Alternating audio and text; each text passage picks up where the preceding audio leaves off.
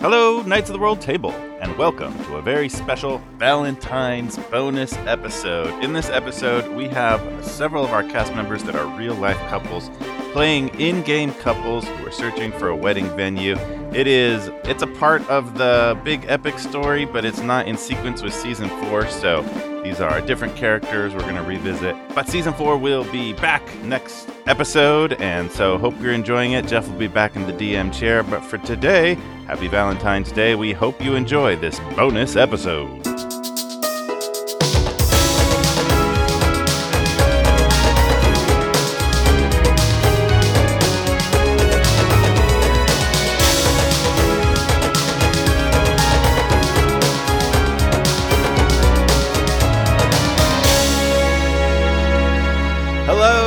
Knights of the Roll Table, and we are here for a Valentine's spectacular. I'm sitting here on my screen here. I have uh, three times two people because this is we have three real life married couples that are that you Zach, already know. You know that's six, right? That's that's yes. how math no. I figured the viewers at home could, you know, do that math. But thank you for helping out the slow ones. Yes, so we have three couples for a total of six humans, plus me. That's seven. To record today, these are real life married couples that you know some of uh, them as cast members, and some of them you will meet, but they are also playing uh, characters in this Valentine special. So uh, let's let's introduce ourselves a little bit. Starting off, we got to talk to Emily and Jeff Frank, who you know as mm, Ramara and Massimo from season two. How are you two doing? Hello, we're doing great. Doing real good. So tell us all.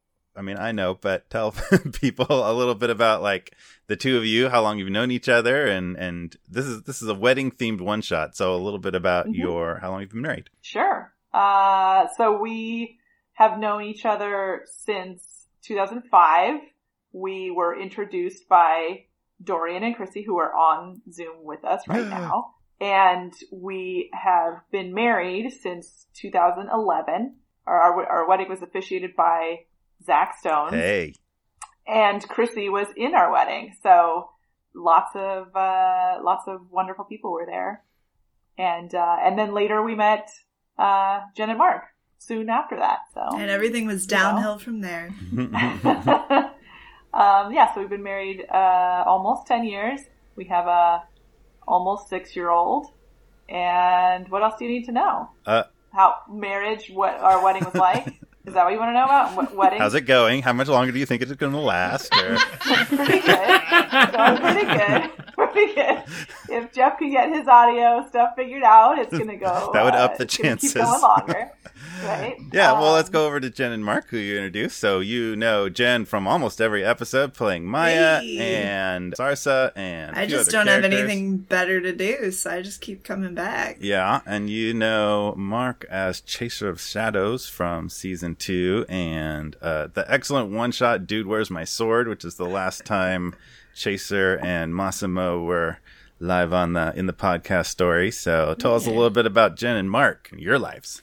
Uh, well, we uh, technically met in college for like a one day filming thing where I I, hated him. completely I impressed her him. with my skills of being completely unprepared for a film shoot and then really just bringing down the, the average. Um, Yeah, you were very unprofessional.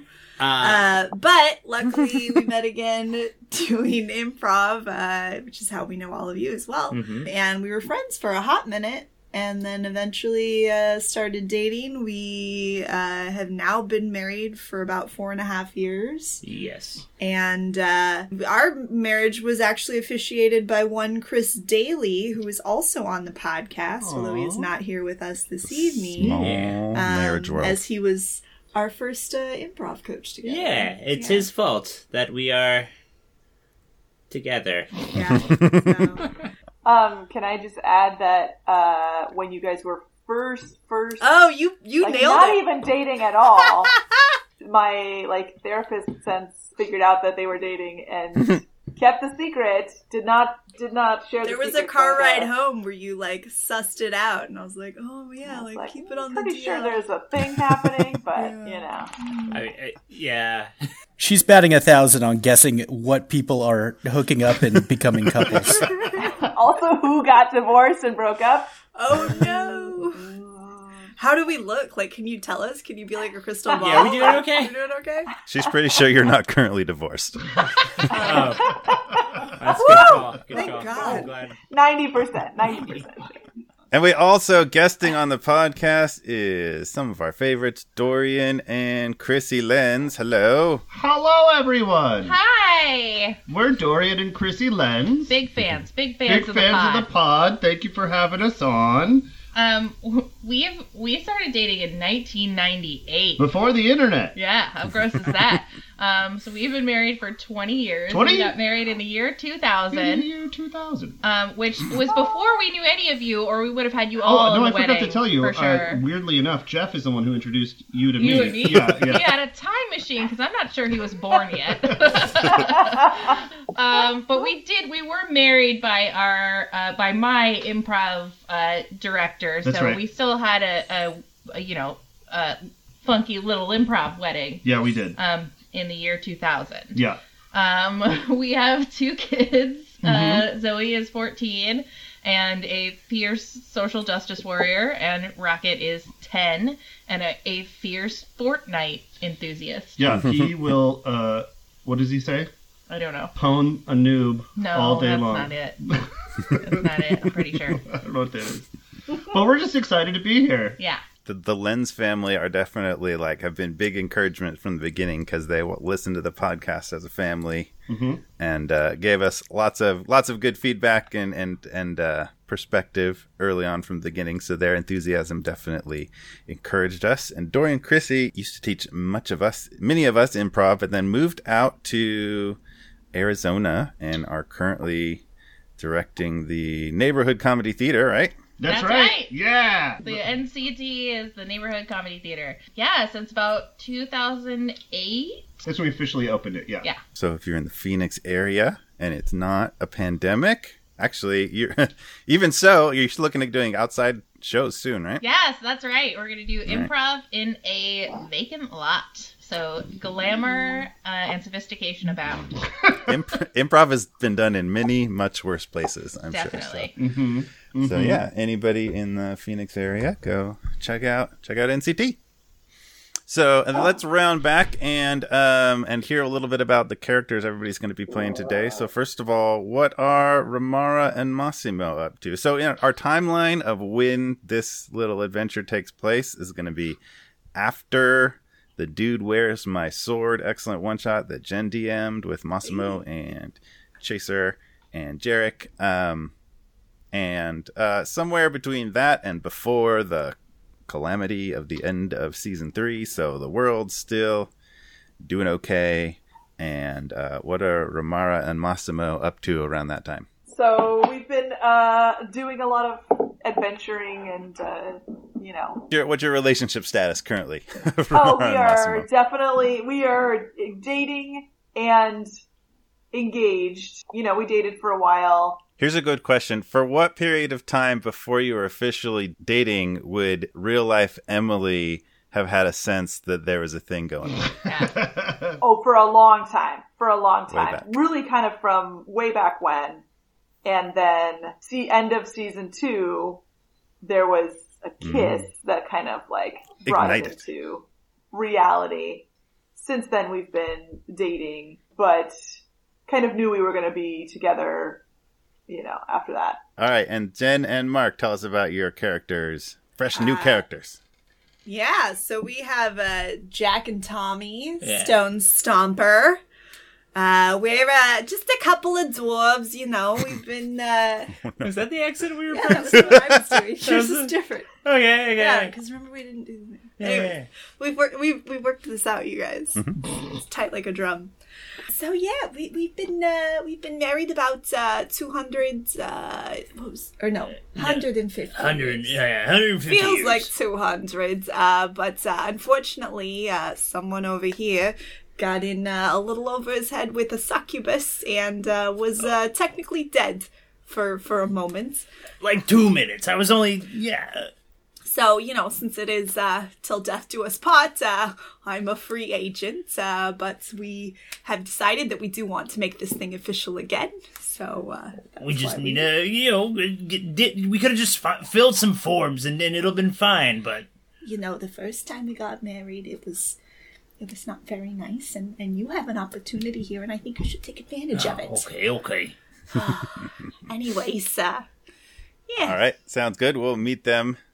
We'll meet them in adventure. And Dorian and Chrissy, tell us about your characters. Uh, hi everybody. Uh, this is uh, I'm I'm Archibald. Uh, and I'll, I won't speak for for my for my partner over here. So say hi. I'm Barchewald. So we're Archibald and Barchewald. Yes. Oh my god. Yes.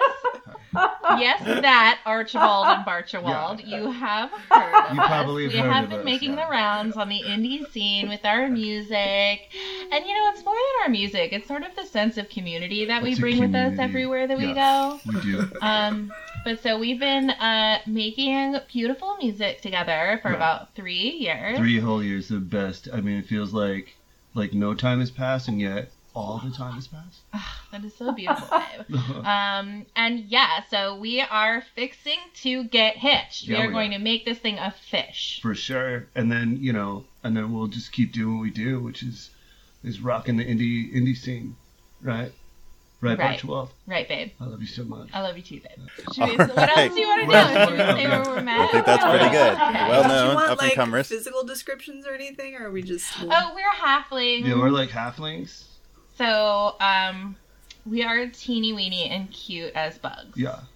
I mean, I would. I'm I- like I a would Zoe say- Deschanel that's this big. Yeah. So.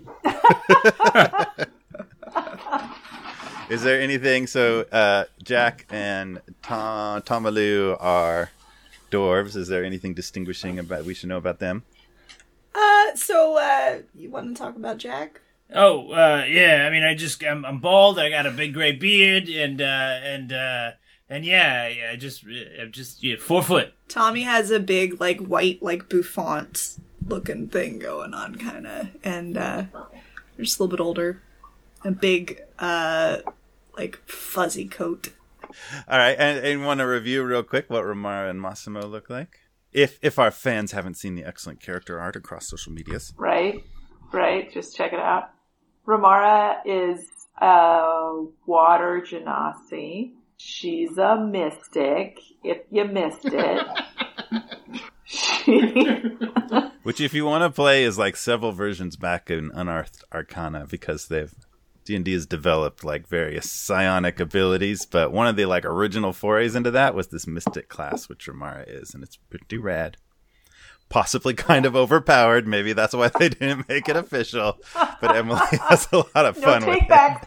No take backs. Uh, yeah, she's a like normal human size, but she's got like blue greenish skin and like long dark hair and like you know piercing eyes. And Am I remembering she had kind of like an aquatic, like her hair kind of behaves a little bit like it's underwater even when it's not? yeah, it like floats. Yeah, Nice. it floats. You know. Massimo. And Massimo, of course, is the Goliath. So he's very tall, he's very ripped, he's very handsome, and he's super jacked. Like in an artificial way, like he doesn't look like he's ripped from, you know, w- work, but like working out. He's definitely doing the protein powder, you know, making himself look hot. He's got a 46 pack. Mm-hmm. Yeah. Ew. He- he's differentiated all of the 46 different muscles of the abdomen. Yeah.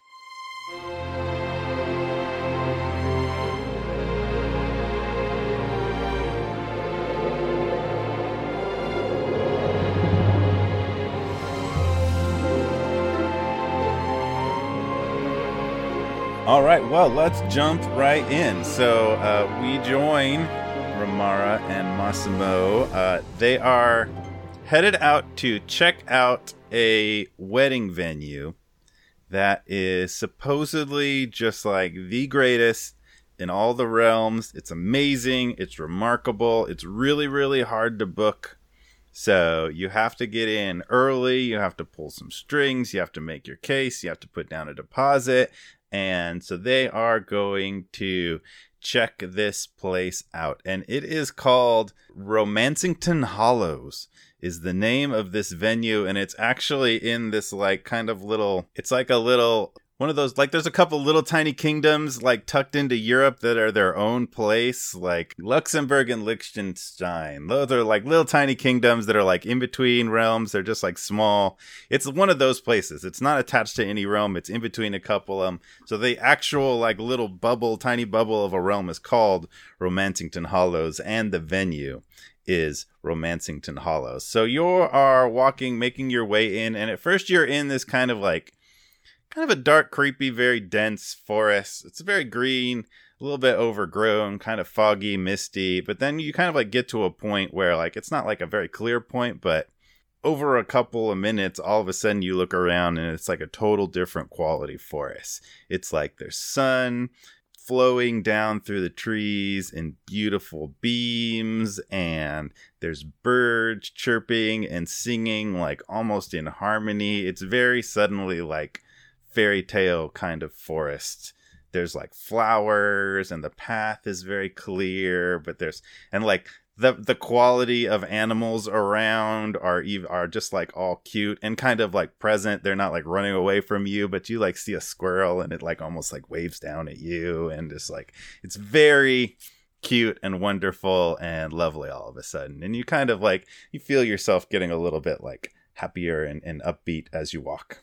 Are we all traveling together? And... No, this is just Ramara and Massimo looking going out to Romancington Hollows. Babe, this is perfect. Look, all of the wagons and all of the chariots can be over here. The fans can have their kind of uh, like the high seats over there, and then the main. You know, we can have a VIP section. You know, I'm. I think the the close 500. You know, is is gonna be in that center area. I- Look, this is this is beautiful. This is such a beautiful place. I just it doesn't need to be so much. This is this is getting out of control. I I said I would marry you, but I wasn't imagining something like this. We just we just need to scale it down. We don't we don't need something big. I I understand. I we had that long talk after I proposed to you after defeating the Gormagon in the middle of the championship ring. I know that was embarrassing and I recognize that. Okay, and so you learned from that experience that we don't need a big spectacle. We don't need to have thousands of people present, right? we don't we don't need correct. The need is not there. But the people, they want it. They're going to, you know, we got to think about security no matter what. People are going to be trying to come in. They're going to say Massimo, Massimo, Massimo. Okay, all right. I will. I'm going with you on this journey, and this is obviously a gorgeous place. We'll just look. We're just looking. Okay, Just looking. and there's probably other venues around that are very intimate and small that we could check out after this one. Yeah, we'll see. We'll. So, um, as you're talking, you the clearing, the path opens up into a big clearing of the what is clearly Romancington Hollows, and it's a big estate. There's some structures. It's almost like a fairground, sort of. Like you can see a stable off to the side. It looks like there's maybe a big lake or something, but like right in front of you, past sort of like a big open field clearing where you could park wagons or you could have sort of outdoor events. There's a big sort of like tent like structure. It's almost like a circus tent, like giant thing, but it's not circusy. It's just much more wedding tents, much more like fancy tent, nice quality um, fabric and everything. And so you check that out and start to head across the field to the opening of that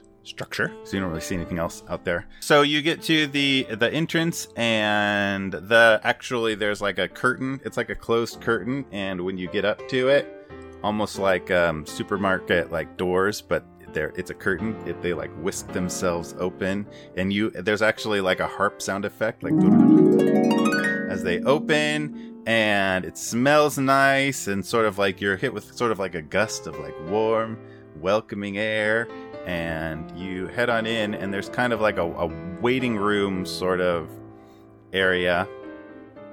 And uh, that's where um, these this dwarf couple is sitting, waiting with some brochures and some. Looks like they have some sort of a appetizer, and they're holding some sort of like a glass of of a of a drink they've been given, and they're waiting in there. And there's some other chairs in there. Oh, thank you so much. I will have one of these. Thank you. Thank Uh, you. oh, no. This place uh, is beautiful. We really well, like well, it. I- uh, what do we need to do to, to secure this? Well, uh, that's what we're trying to find out. Oh, we we don't work here. yeah, We, no. we, we're this here is- to, to, to plan, uh, well, technically our second wedding. yeah. But uh, I suppose you know old Jack here. He he doesn't need that many uh that many saturated fats. So if you want to have some of the cheese platter, No, I, I was gonna eat some of that cheese. Uh, honey, you don't need it. You know, I already have it. I'll just keep eating it. Why don't you get another one from over there? Very well. You are you are quite quite tall. he's not uh, Yes, thank you. that tall. He's taller than you. I don't see. I'm just I'm making very an tall. observation. I don't see why you have to contradict. Me. I mean, me. just because someone's Obviously. tall doesn't mean that they're like better than anyone. No, I or... didn't say that, but I did say he was quite tall. I Oh, was right, just right. acknowledging he was tall. Seven foot eight, in case you were wondering. I, I wasn't, but Uh, so I'm guessing you you young kids, you guys are tying the knot. Uh, yes, that's that's what we're here to do. So um, you're all there, and there is off to the side. There's a table um, with some other appetizers and cheese plates and some drinks set out. And as they settle in, the the curtains open again with their harp tones, and there are a pair of halflings standing there. Oh my god, did you hear the harp? That's a good sound. We should put that on our Oh, on that our next so CD. magical. Yeah, yeah. Uh, you know what you are? You're magical. No, you Barchi. are. Yeah. I am, and you are. Oh my God. There's some cheese over here. Let me get some. Oh, hey. Hi. How you Uh, guys doing? I'm Archie.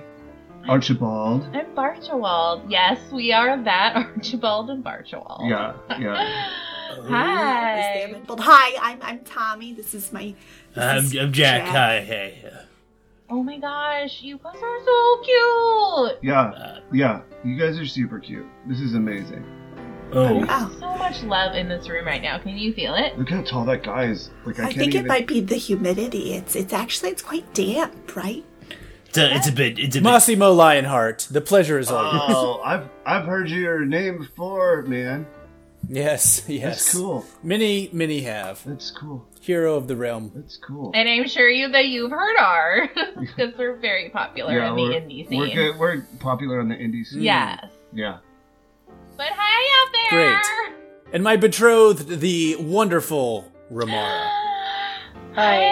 Hi, how oh are my you? gosh, so good. Thank you for asking. That is so nice. Don't you like it when people like I mean, engage with you? so nice. So nice. You're nice. You're nice. I'm nice and you're nice. Oh, nice. stop it. Uh, do anybody want some more uh, champagne? I'm gonna go see if I can find some. Eh, Maybe uh, I'll go look for some ale Okay, or you know, some. let's go. Yeah, let's just get to find the. We're gonna go. We're, gonna go look for the bar. So as they stand up to look for the bar, there's a second set of like curtain doors farther into the tent, and that set opens up again, again with like a harp flourish. And there's a man standing there, and he says, Hello, I see that we've all arrived. Welcome, welcome to Romancington Hollows. Welcome very much. This gentleman is a middle aged, looks very, very like nicely kept, has a like well groomed beard, and very like highly styled hair. Like it looks natural, but you all kind of recognize that like it, no hair looks that natural and good. That's like gotta be like very like well, he's gotta have a stylist probably somewhere in the building. Jealous, Zach. That's what that sounds Could like. Could be, could be. Like, He's wearing these like flowing green robes, like lush velvet green robes that also look very nice, very high end. And he has uh, like a scarf draped over his shoulder, and the scarf is very ornate. It looks like it's made of a bunch of little, like a bunch of little hand cut out hearts that are all stitched together, and they're all in like silver and white and golden sort of weddingish kind of colors, and they're all knit together, and all together they form this like scarf that he's wearing. And uh, that is Abracor, who you've heard about. Abracor is the wedding coordinator who presides over Romancington Hollows. And he's, oh, welcome, welcome. Come in, come in, please. You are, you are a guest today. Have you enjoyed the cheese plates? Some Oh, of yes. us a little more than others, I think. So good. So good. So welcoming. So good.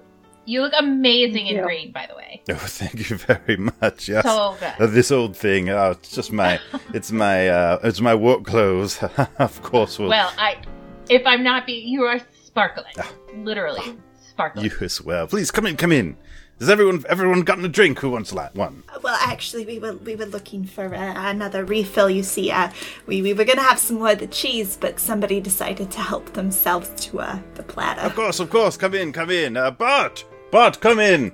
And uh, he gestures over to his right. There's a bar, and the bartender, who's presumably named Bart, is standing there, dressed up nicely, also in like a fantasy tuxedo. We'll say he looks to be human, and he, uh, you know, it doesn't have that same like wow quality as Abracor's hair, but still like very professional. Doesn't have a beard, so I mean. Oh no, not a good he's start. clearly uh, an inferior one because of the lack of beard, as you can see. Don't say anything. People get offended when you say stuff, Jack. Oh, I'm sorry. It's just It's okay, Bummy. I appreciate it. look at it. his face; it's so smooth. And Bart says, uh, "Can I get you a drink?" Yeah, yes, please. Uh, a little bit of champagne for me. I'll I'll take an ale. And uh, Bart reaches down underneath the bar and he uh, just sort of fiddles around for a minute and brings up a flute of champagne and sets it on the bar. And it is cold and bubbly and uh, effervescent. And also, he brings up a mug of ale, which is also cold and has a nice, nice froth on it and tastes uh, just like you wanted. Seems very high end, a high end dwarven ale. Oh, this is pretty. Uh, this is pretty good. It's all right.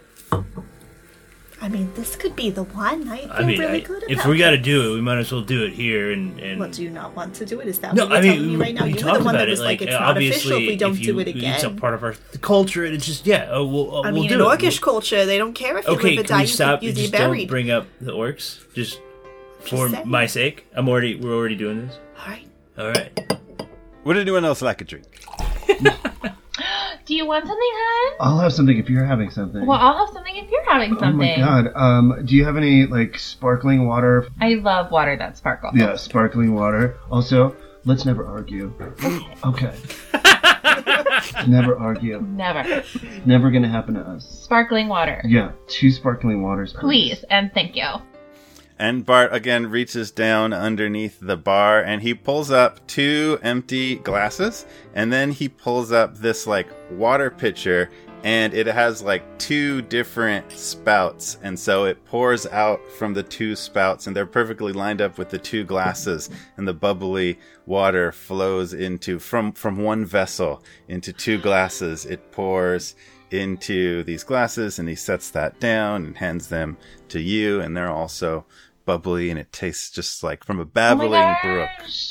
Oh, this is the best sparkling water I've ever had in my whole entire life. You know what I love? I love it when you're happy. I love it when you're happy that I'm happy. I know. And you know what I love? This What? is like this cup and this then the water and the way that it poured is like the opposite of like you and me because we're like Right. two vessels. Yeah. But then we're gonna become one. Oh, wait, hold on, hold on. Picture. So do it. Let Just me, like- I'm gonna write that down. You should. That's uh yeah. You know what I love?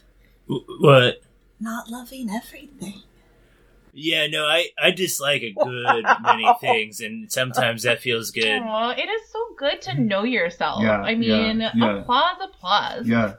I Wait- hope someday I get to know myself as well Me as too. you seem to know yourself. What if I don't like things? Yeah. I. But come on, really? You think you don't like things? I don't know. All right. You know what's cool? it's crazy that you don't know. I know, what right? if someday you know? None of us knows. No, we don't. Right? But I know I love you. I know I love you. Okay. This bubbly is so so good. good. Yeah, can I have some water? and bart pulls out water for you Thank you. it's just a glass of water regular water just like you asked for hands that to you and uh, how about you big guy I will have a barrel of the finest Nordic mead that you have. You want a whole barrel, like a like a Yep. like a pony barrel, or like a, a full size barrel, like a keg barrel, or uh, If you have a five gallon, that's fine.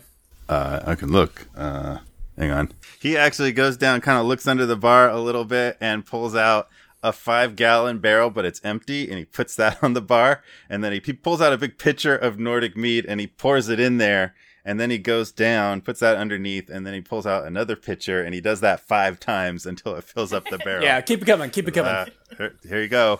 he just holds it with one regular hand. Glug, glug, glug, glug, glug, glug, glug, like a cartoon character.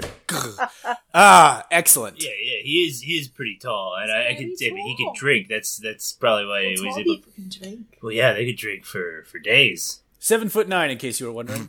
Was is that what you said last time? I'm sorry? Uh, nothing. I thought you said a different number uh, previously when you mentioned your height. Nope, I, I'm seven nine. And Evercore says, "Please bring bring your drinks. Come this way. Make yourself comfortable." And you kind of look out with your drinks, and you take in the venue here. You're looking out at like a big ballroom. It has a dance floor in the center. It looks like it could be made up to. You could have the ceremony in here, or you could have a reception, or both, depending on how it was set up. There's a big stage on the opposite side. There's kind of like two stages. There's like a lower stage where it looks like entertainment would happen, and then there's, sort of like a bigger race stage behind that. And it currently has like a very nice looking wedding cake set up on it. The the lighting is very sort of like soft and soothing. There's multiple candles and sort of like soft ambiance of light sources from various directions to kind of like create the whole effect has a very like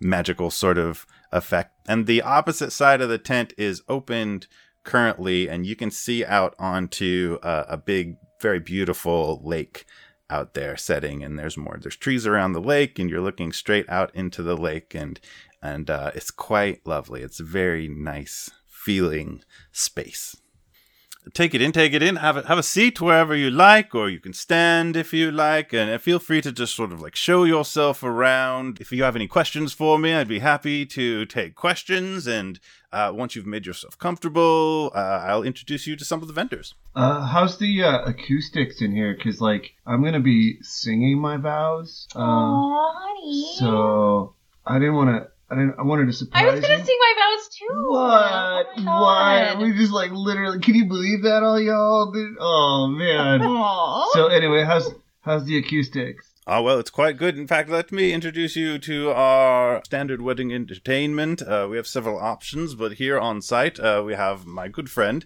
uh, MC DJ. Uh, MC DJ, come forth! And so from many letters. Off to the side, uh, this guy comes in. Everything about him sings like very like stereotypical, over the top bard guy. He's got flowing clothes. He's definitely a performer. He has a lute. He has long hair. Looks like he'd be performing at a at a, at a wedding. And uh, he says, "Oh, welcome, welcome. I am MC DJ, and uh, I would be it would be my honor to perform for you if you would have me. And uh, I would, uh, if you have any requests, I would be I would be happy to incorporate them into a stylized, Is he included personalized in the package price? to you. My, my bummy here wants to know if Yeah, he's- uh, is uh, two things. on or is it included? Is it included? And do you know dwarf music? Those are the two my two mo- most important questions. Well, some orcish music. We can no, some- no, that's not. It's not real music. Uh, Avacor says, oh, "We can discuss price as we as we get more to it. Uh, many Well, of our services, questions. we have several versions of uh, different venues, different different options from the the plain standard level to uh, the grandest and the most beautiful and uh, most appropriate love filled levels." And uh, and uh, and all can be negotiated, all can be arranged a la carte. Negotiated is good. Yeah, it's MC good. DJ, they had a question about the uh, about the acoustics. Uh, perhaps you could perhaps you could perform a bit for them. MC DJ says, "I would be delighted," and uh, he walks up to the stage. As he steps onto the stage, the lighting changes. It like shifts immediately into like state. The stage is lit and everything else is dimmed a little bit. And actually, you kind of eh, Archibald and Barchibald probably specifically actually like notice the acoustics changes too. It seems like along with the lighting, the like ama- automatic spell or shift or whatever that goes along with that somehow like shifts the acoustics to be particularly good. Zach, how far away is the lake? the lake from the other end of the uh, the tent room that you're in, it's probably like a hundred feet back. Is like the end of the lake. You could have another like event back there. There's some room for people to like stroll or be around. Okay. Ramara's gonna just sort of tiptoe. just sort of slowly head towards the lake. All right. So as the lights go down and MC DJ takes the stage, she kind of takes that opportunity to kind of like drift that way. And uh, MC DJ plays, performs, uh, performs a song with his lute, and it's basically along the lines of like, and I, I will always, and so on and so forth. And it's a it's a love song that everybody has well, if heard he's before. included in the package, that could be. Well, nice, yeah, if he's, we got to figure out for and negotiate, and, and there's only so much gold that But we've this got. would be much nicer than what Pearl had. Oh, are we trying to top Pearl? Is that? Why? We're not trying. We're going. Oh, we're gonna. Okay, so Pearl is okay. And so he wraps up with a flourish and says, "Thank you, thank you very much. Uh, you are the, my inspiration, and uh, I, I- I love what I do." Oh, that Yeah. was so good, It's MC totally DJ. kind of like your sound. I mean, it's a little a little forest. Uh, I mean, yeah. with like a mix of like maybe desert hills and a and like just like a like a hint of uh orcish in there. Yes. Huh? Like a tiny hint. Yeah. Wait, All did you say orcish? Yeah. Oh. Not Oh. a big fan of that. Maybe. We would love to have you Yeah. accompany Is that what you want, Barchibald? accompanying with us. Oh yeah, because we're gonna we're like, gonna all together. yeah, because we're gonna like we're gonna do our wedding and then we're gonna entertain everyone. right? Absolutely. Yeah. Are you going to be your own? You're you're going to be the entertainment for for your for your ceremony No. No, we all are. Yeah. Yeah. Everybody has to be part of it. together Yeah. like an ensemble. Wait, they they have to. You're gonna require it. I mean, we don't require. I mean, is anything really required? No. I mean, what would you require? Shirts and shoes, maybe. It's I required. Certain mean. I mean, if that if that's what you need or don't need, it's really up to you. Whatever makes you feel free is what we require. Oh, this so beautiful. Oh, girl. Um, so Ramar, you're you've made it out to the lake. You're out there. The lights. MC DJ steps down and heads off, and the lights come back up. And uh, Abracor Abracor says, "Ah, all can be accommodated here at Romancing Hollows, and uh, we, we we seek to create an individualized experience for every happy couple, just as they." Just as they like and just as we prefer. Uh, uh, does anyone have any questions? Any any anything I can do to suit you? I mean, I'm sold, right? Right, Barchi? I mean, I'm sold if you're you- sold. I'm sold if you're sold. Are I you sold? yeah. We'll take it. We'll take it. it. We we'll want do it. We'll, we're ready. It's for us. It's for us. Uh, well, I, I, well, I mean, uh, we are also very interested. Uh, and uh, I don't know. It didn't We- seem like you were. we're kind of here first too. That's uh, that's like an important. yeah, we we, uh, we were on time part at the of it. appointment time, whereas everybody else here showed up a little late, and uh, and so yes, we are we are very interested. We would like to talk about the packages and, of course, the scheduling of things. I mean, we were only late because we were doing our fourth encore, right? Seriously. We what got four what even is time? I right, Uh, but also, I mean, I just did say we'll take it. We'll take it. We'll take it. I mean, I firsties on the we'll take it. right? yeah. So we're Right. going with firsties, like That's, firsties that's through not the how door. contracts work, but but we were again here first. So if we're going firsties, we are the original The firsties. Firsties, first firsties, not second Are they- firsties. They're thirsty? Oh, Barchi, don't say such a thing. What? What? What? That was really funny. Okay. So let's talk scheduling. Uh, we were we were really hoping to do this rather quickly, actually. How funny, us too. Us too. Yeah, we totally want to do. Um, what about Well, you will all have to wait until the event of the decade is through. Uh, I mean, we are getting married on the midsummer, and uh, that couldn't possibly be your date because uh, that is the date that we will be getting married. Uh, that that's, was uh, uh, actually when, that's when exactly our day. families will be available, and that was when we were planning. we are we already got that day tattooed on both of our inner elbows. Yeah, But really, what is time? Right? Isn't that what you so just? true. Well- oh, you were so smart. people listen to you. I know. people like remember what you say. It leaves an imprint. I feel so hurt. Hey, uh, real quick question, Massimo. Yes. Who are you marrying? Ramara, my beautiful, my beautiful uh, She's- betrothed. She's Uh, not here. She's checking out the lake, making sure that everything is just perfect.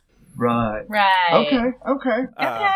I think somebody's got some cold feet in that lake water. And they look back, and I am actually standing next to Lazy. I think they're in the lake. Whoa, that's like a metaphor inside of a metaphor. Oh my god, that is so beautiful. I love it. You know, I'm gonna write a statistically, one in three marriages uh, don't turn out very well. Aw, so like if you're on your second try, does that mean you have double the chances or half? Technically, I uh, this is because I died, and uh, and so it's really still kind of the first. We just need to, like, yeah. Oh, that is I mean, so sweet have that you think that. record. Aw. You know, Barchi, I don't like it like when you're like mean, but what? but What? when you say something, mean. You're right. I'm sorry. I'm Uh, sorry. Let's never fight again. Okay. Good luck with that. um, Ramara, as you step into the water, roll a nature check with advantage because because water. Ooh, that's a 20. Woo! Okay, so you step into this water and like walking towards the lake, it's very much like, oh, water, my home. It's this is such a beautiful lake. Like whatever was in there, like I don't even know, but I do like this lake setting.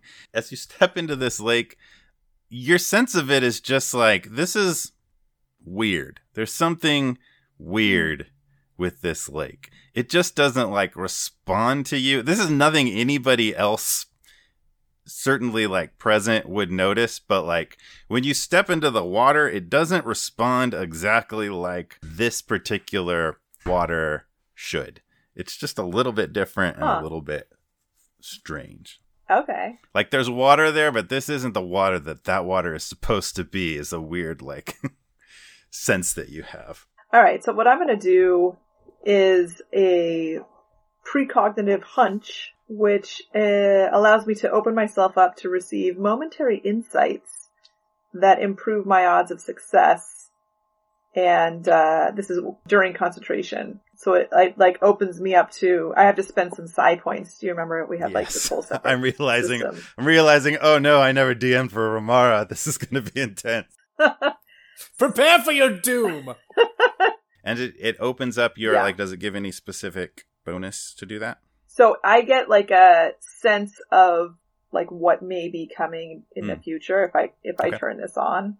And then also whenever I make an attack roll, a saving throw or an ability check, I can roll a d4 and add that to the total. And that's just like one of your settings. That's just like what you are doing unless you switch to something else, right? That's how it works. Right, exactly. Cool. And then I also have the ability to speak telepathically. So I'm gonna I'm gonna just sort of like gently say to Massimo in his head, like, Hey, do you want to come out here and see the lake? If there's something about it that's off. I don't need to like alarm anyone, but something's weird. Excuse me, I'll be right back. And I'll head down there. Well, uh, so I guess that's kind of like a forfeit, right? Um, So now it's between us. Yeah. And Avacor says, "You know what? There'll be time. I, I do believe we're almost entirely booked. I do believe, coincidentally, we do have the midsummer available. Uh, this seems like a bit of a would be a di- bit of a negotiation here coming up, but let's not think of that right now. In fact, while they're going outside anyway, let's all go back that way, and I'll show you. I'll show you our options for the grand arrival. And uh, the stables are just out there to the left. If we can all head out towards the lake and to the left here, and he sort of leads you out that direction. I love going to the left. I love lefts, and you know what? It's I like such the a nice water. I kind of want to put my feet in that water. What do you Oh. think? No, we're we're, do- we're You're right. You're right. thing. I'm so sorry I got con- distracted. I won't let it happen We're going again. to the left. Okay. Massimo comes up to where Ramara is and he draws his sword and says, What's going on? Just relax. Just relax. It just A Hydra? just A Leviathan? just reach down and touch the water. It's there's something about Okay. it. He puts his sword and away and touches the water. Uh, you can go ahead and roll a nature check for that. Uh, can, can we get a little bit more uh, more champagne and ale? We, we seem to have emptied our glasses. Of course, of course, Bart! Champagne! Bart comes along, 13. refills. So, Massimo, yeah, it's water. You know that, like, Ramar knows all about water, but, uh, you don't, you don't really, like, you always kind of, like, humor her, like, Yeah. yep, it's water. This this does seem dangerous. What are you what are you thinking? What is It's just not. It's hard to explain. Uh, I just, it's, you know what? This maybe this isn't the right place for us. Maybe we need to, um, you know, find another place smaller. Or, I mean, the water's beautiful. We there's a lot of lakes around. Uh, you know, we could go up into the mountains. Let's let's just go. I think Oh, this, I, I feel like this is the place. I mean, the water, it's it's clearly drawn you to it. Maybe that's what you're feeling. That it feels right. And that feels wrong. It feels wrong for it to feel right. No, you know, it's drawn me to it, but not in a good way. And it's Hmm. there's something off here. Like something happened here. Well, maybe we could use that to negotiate a, a, a better deal. And Abercor comes up to the two of you at that point, like, Massimo Lionheart and the future Lady Lionheart, I presume. Please come this way. I think some, I have something that will especially delight one uh, with a, a name such as yours. The name. I the think lion. not, Abracor. Oh. What has happened in this lake? You must tell me immediately. Uh, well, we stock it with fish, and uh, uh, Oh, in the really? winter- Fish? uh, y- yes, Demon fish? Uh, no, regular fish, I, I, I believe. Sentient fish that you're keeping here under slavery? typically just trout, uh, rainbow trout, and uh, uh, there's catfish, I believe, uh, up on the bottom. But I think those are those are natural. Now listen, my lovely fiance here, Ramara, Lady of the Lake, Princess of the Water, Mind Melter of Evil Foes, has detected something. So you need to tell me exactly what's going on here. Uh, I, I'm not sure. I can have I can have our, our lake tender have, have a look and make sure everything is in order. We would certainly want. Oh, to, a lake Yes. tender? Oh, that's a normal thing. Well, we have a lake. Not suspicious at all to have a lake tenderer. Uh, We have a lake, and we have to make it. You know, make sure it's presentable uh, uh, all year for all the ceremonies, and, and we don't want. Bring him to me! All right, uh, Federico, Lake Tender, and uh, from behind the stables, which are, are it's where he was sending Archie and Barchie and Jack and Tom. This this gentleman, it's actually it's a dwarf named who's presumably named Federico the Lake Tender, comes out and says, uh, "Yeah, boss, uh, how are you doing?" And Abacor says, "Like, check the lake, Federico. This is unacceptable. This lake is incorrect." Lady Ramara Lionheart, future Lionheart, Lady of the Lake, says this lake is not adequate for her needs. And if you cannot resolve that immediately, Federico, I'm sorry, you're through. Through, do you tell me? This, this is a legend of the realms, Ramara and Massimo, and I simply cannot tend a lake that is not to her standards. Of all people, of all people, Ramara should be able to establish whether a lake is of appropriate quality to reside in Romancington Hollows. Do not you think, Federico? And Federico says, I, I did my best. I, I take care of it every morning. We check the pH balance and we make sure. I just put the rainbow trout in. They're doing really well. I, I just, Federico, I'll, I'll check again. I'm, che- I'm very sorry. I'm very sorry, Lady Ramara. I'm very sorry, Massimo.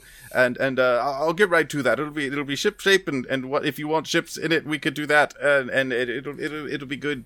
It'll be good there. Sorry. And Federico scurries off to get some lake equipment. Well, that's the type of that's the type of go getterness I like to see. Abacor will take it. We'll give you the honor of having our wedding here. Just wait, just wait.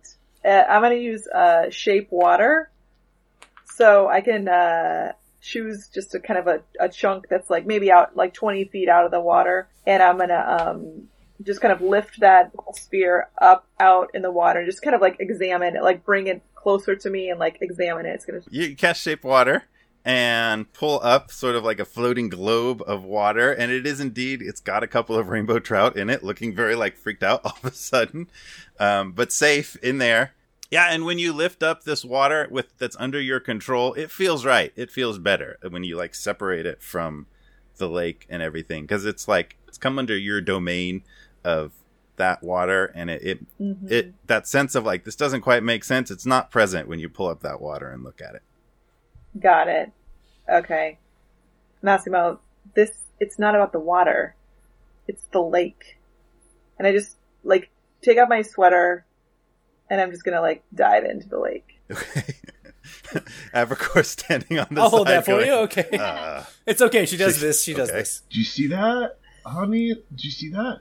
She just dove in the lake. Wow. Do you want to do that? Do you? I mean, it seems like the thing to do. Abercor's like wait this there's various stables we have horses and they can pull cars. I'm carts diving in the lake. You coming with me? I mean, I am if you Let's are. do it. Okay. Let's dive in the lake. Oh my god, you are so spontaneous. You're so spontaneous. No, you This is why I love you. Oh, Uh, and you are. Jack and Tommy are just drinking. Yeah.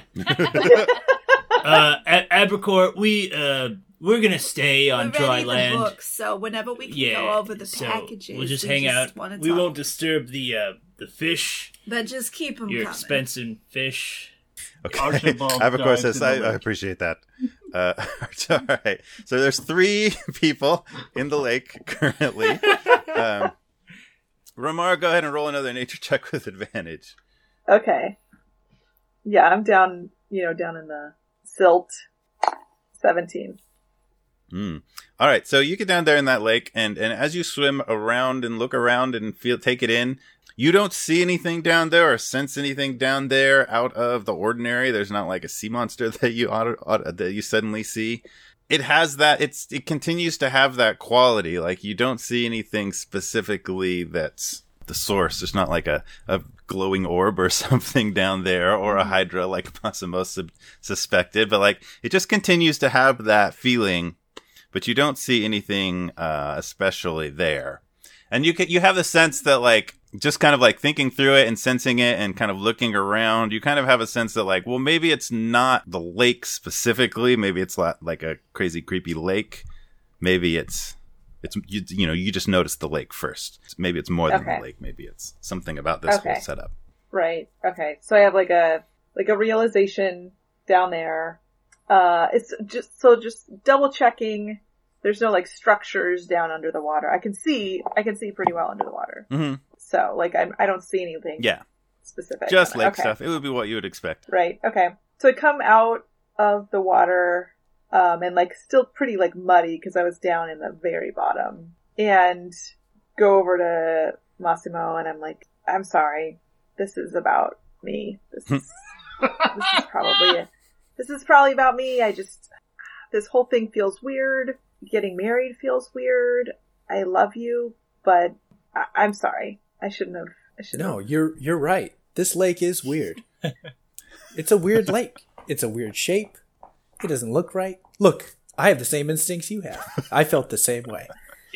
I appreciate your support. If it turns out that there is something wrong with the lake, that would be uh, reflected in the price of the. Uh, Oh, the, yeah, you'd the have to give I mean, us a would discount, Be able to discount that or, or something. think I don't think we've established anything particularly wrong with the lake. Federico will be taking that into consideration.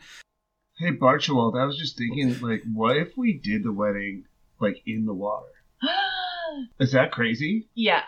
It is. I know it's crazy. It I- you know what? I appreciate it. I appreciate you when you like reel me in. You Yeah. know, you like let me go, but I then will you pull hold me. you down. Thank you. I'll hold you down. Oh my god. I will and you will. Oh. I'd like to hold both of them down. Yeah, in that lake. So we get out. Are we getting out of the Yeah, lake? we should get out of the Okay.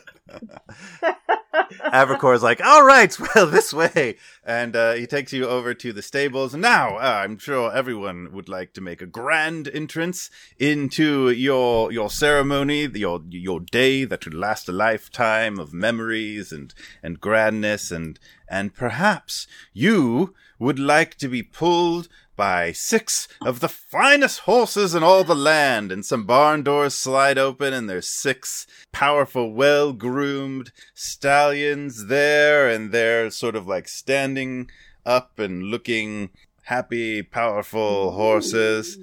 Abercor says, Yes, they are they are wonderful, and, and these are the sort of horses that might pull kings and queens to and they're land." included in the package. Mm, but, but do you really want to be pulled by horses? Would you like to ride into your ceremony, or would you like to fly? And the next doors open, and in that stall there are six griffins and this is the taller this is like the taller middle part of the like barn of the stables and so the griffins have six individual stalls but they're tall and some of the griffins are like flying around in there Ooh, are um, those in the package?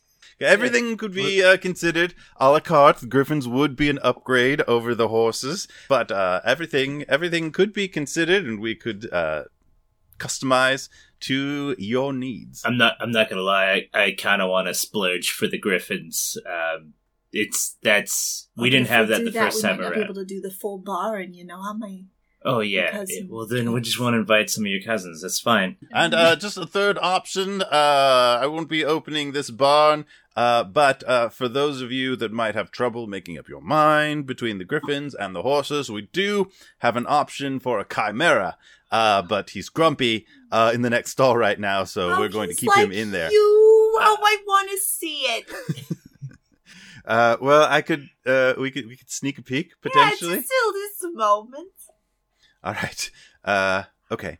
Um, so he sort of like takes you a while up to the doors. There's like a third set of doors up there, and you can hear like scratching and scraping, and like you hear a roar. You hear like some of the griffin noises, which roar kind of like lions and the horses, and you hear one of those kind of like liony like growls Yeah, that's from there. that sounds like a chimera. That's that's definitely I, that's, I just very very quietly.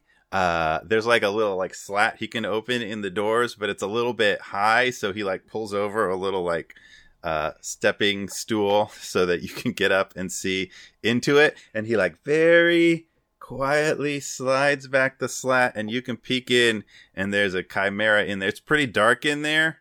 But then there's like a flash of light because the dragon head breathed fire for a second, and uh, the lion Oh, head like next to it When I wake you up from your naps. the lion head next to it is definitely growling, and then you hear the sheep head go "Meh," kind of grumpily because it was sleeping, and the fire it even sounds lit it like up. you. Arpacor very quietly slides it closed. We don't want to. We don't like to upset Okay, the we'll, chimera. we'll discuss it later, Bummy, but I, I like it. I think I think yeah. This is this is a good this is a good Oh, I'm getting so excited. Uh, well, excellent, excellent. Uh, uh, let's head back into the tent and and uh, just one or two more people to. I'd, I'd love to introduce you to, and then we can uh, talk about talk about the situation. And so he leads you all back inside, and uh, he says, "Of course, uh, each of you are from different cultures, and we want to respect the wedding ceremony that fits you personally." And uh, that both uh, respects the traditions of your family. But should you need a uh, an officiant uh, for the ceremony, we can uh, provide that. Just in case you have any questions, I'd like to introduce you to our in-house officiant, Archbishop Deacon. Archbishop Deacon, could you could you come out here? And this very old looking gnome kind of walks out with like he has like a staff. He's like very much in like a almost pope level like raiment of of religious symbols. And he has like a bunch of symbols on his white robe and he has a very large hat. Like especially because he's a gnome it's like at least half as big as he is the hat sticks up high. And he's walking with a staff that has a big jewel on the end of it. Welcome oh Oh, look at the two of you, such a happy couple. The the gods tell me that your marriage will last so so long. And he's actually looking at Archie and Jack, like so gesturing cool. to the two of you. Oh. And It's is like, Psst, ah, no, those two, those two. And oh, oh yes, uh, uh, the the two of you also uh, all shall be romance for the ages, and also you as well uh, have a bit of an aura. The two of you are very t- gesturing to Jack and Tom. Uh, you have quite an aura of familiarity. Uh, more than many of the couples I see here. Oh, we we've actually been married to each other, but Oh, this guy uh I I I died. He died. I I came back. yeah. clearly. So It's a little bit of a whoopsies. Brother, I know how that feels. oh, you, you you died before. Yeah. Well, technically, I had a sort of amnesia situation not the same where thing. I uh, became an alternate personality. Oh, well, it kind of was. Uh, it kind of was. But not really. Archie, I'm I'm feeling a little insecure. I've never know. died or had amnesia. Am I good enough for you? You don't have to die in order for you. me to love you. Thank you. Thank you. Well, uh, uh, for for whatever ceremonies you need, uh, marriage, resurrections, or or uh, or, uh, or all, all of your all of your religious needs, uh, Archbishop Deacon would be happy to accommodate. Uh, any uh, that's that's, uh, that's everyone here we have on site. Uh, if you have any other questions about the venues or or, I or uh, mean- personalized preferences, We'll take it. Yeah, we already said that like We'll at the take beginning. it. Uh, We're in. So Hmm. And we will take Al- it. Also, uh, we're we're taking we're and we, taking we it. called dibs. Yeah.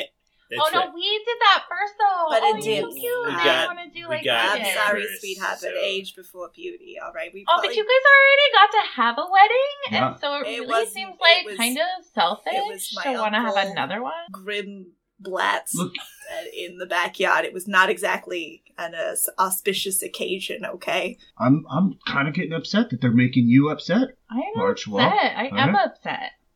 Let's just calm down. Abracor, can I uh, can I talk to you privately? uh, of course. Wait, wait, hold on. There can't be no private conversations. Yeah, I I want to feel talk like- to him privately too. yeah. I feel like there's a little bit of a bias right now. Okay, just because somebody's famous doesn't mean that they should get what they want all the time. all Also, right? we're super famous on the indie scene. We're on the indie We're circuit. on the indie circuit. by we're being very- on the indie circuit for independent, that means by proxy you are by definition not famous. That was really They have a point there. Was- wow. Wow. I'm just saying, Wow. I would That's hate cool. for it to get out that this beautiful establishment uh, is not willing, is actually uh, biased against the elderly. Oh my god, Archie.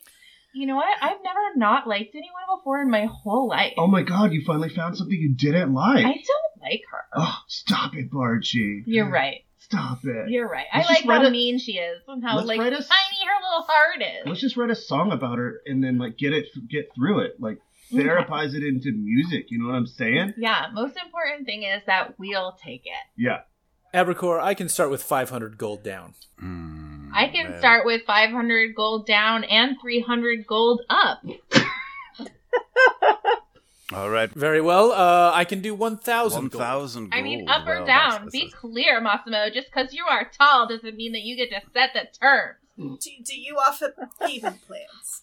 Uh, well, uh, we're, we would be discussing uh, uh, just a simple a down payment for a simple ceremony at that level. Uh, but uh, it is unfortunate that we only have that one day available. If if perhaps one of you would like to come in for a few hours in the early morning, and then we'd clean up quickly to accommodate another ceremony. Perhaps No, we, we, could, we planned could on that. like like a, at least 24 hours for our ceremony. It starts. Mm, yes, very grand. And uh, our family's gotten larger since we've been together, so there's going to be a lot more, you know. I mean, we could do like an early bird dinner. That's usually kind of what we do, anyways. Yeah, you guys could be done so early. Think about it. You could beat the traffic all the way home. I mean, I'm open. To I mean, if if if we would, know would we get a discount? Uh, well, it, it sounds like Abracor, look, look. These these people are clearly are not serious about Hmm. this uh, venue, and um, clearly me and Ramara. It are. does sound like- you know that we can uh, we can bring the necessary accolades and gold Mhm. required to make this to happen. to be fair though, you guys really didn't like the look of that lake, and I would I would hate for you guys to have a bad lake ex- experience. Um, so really, is it really for you guys? Is it? Did you just tell my fiance what she likes? It's Did you tell her what she kinda likes? sounds like that's what you've been That she likes all lakes? day. She she sounded like she didn't really like the lake. You're saying she likes She- lakes? You know the lakes that she likes? All the lakes she likes are lakes that you know that she likes? I'm just saying she sounded like she didn't like this. She was in there. She tasted them. She licked the lakes. She licked the lakes that she likes. Okay? She licks the lakes that she likes. She likes the lakes that she licks. She licks them and likes them, and that's what she likes. you you seem agitated, and that's okay. This is Honey, honey, it's it's fine. I, I'm gonna have to pull Massimo away and like just hey, hey. Oh, sorry, one minute. Yes, we. I I I want what you want, but I want what you want. is it worth a battle over this venue? Battles are kind of what I do. I know that's what I'm, I'm concerned really- about. Do you I'm even really want this good at place? battles. Do you really want this place, or is it just that they want it and you want it to to battle them? You're you're right.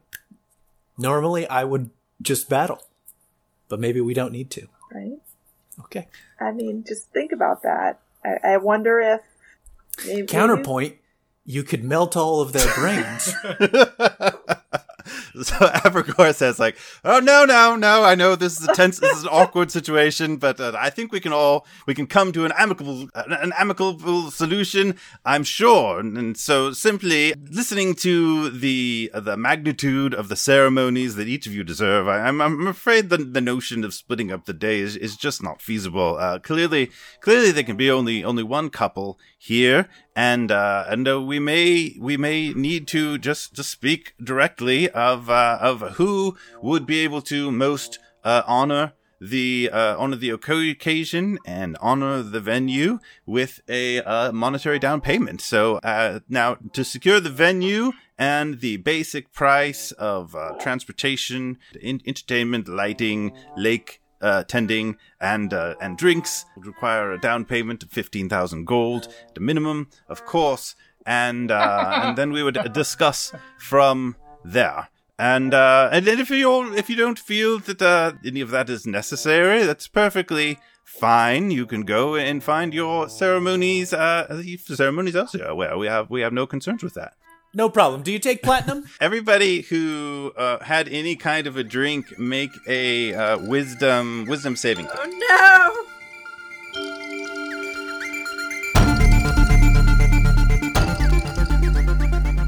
Hello, Knights of the Roll Table. Hope you're enjoying the episode. We had a lot of fun recording it. Announcements for today. Uh, thank you very much to the Lenz family, Dorian and Chrissy, for joining our show today, and their kids, Zoe and Rocket, for being awesome. I, I think we mentioned on the podcast, if you're ever in the Phoenix area, check out a show at the Neighborhood Comedy Theater. You can also hear Chrissy on a very awesome podcast. If you like 80s movies, it's called the Most Excellent 80s Movies Podcast. I was recently a guest on it, talking about a movie called Dragon Slayer about a dragon whose head uh, ended up in my garage when I was growing up. I think Jeff's going to be on an episode soon. So check out Most Excellent 80s Movies podcast. Of course, if you want to support our podcast, talk to us, talk us up on social media, tell a friend, leave a rating and review, specifically on Apple Podcasts as a great way to support any podcast you are um, interested in. Uh, leave a rating, leave a review, and that always helps a podcast spread the word. One final thing, I had a thought uh, a few episodes back. I think Jeff mentioned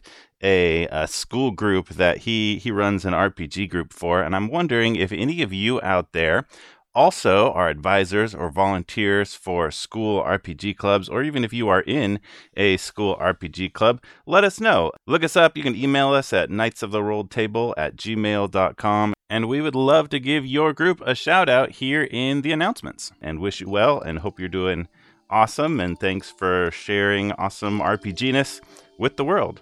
So back to the episode.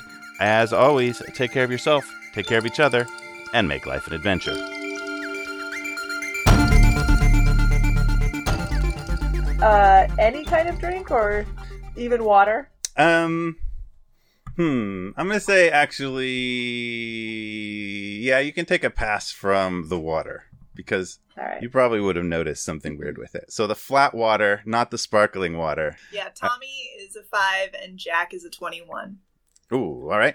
Archie and Barchie. Massimo seven. I rolled a, a, a Archibald rolled a seventeen. Barchi is a 14. Um, so Ramara, this doesn't affect you, and Jack, it doesn't affect you either. But Archibald, Barchibald, Tomalu, and Massimo, you are just like suddenly overcome with just a sense of like panic and just inadequacy, and picturing yourself on your special day with everybody looking at you and just seeing like the spotlights on you. It's supposed to be your good day, and everybody's going to be noticing your hair is not what it needs to be, and they're going to be looking at your body and just like every piece of your like physical build that doesn't correspond with like the perfection of your particular culture you immediately like hyper focus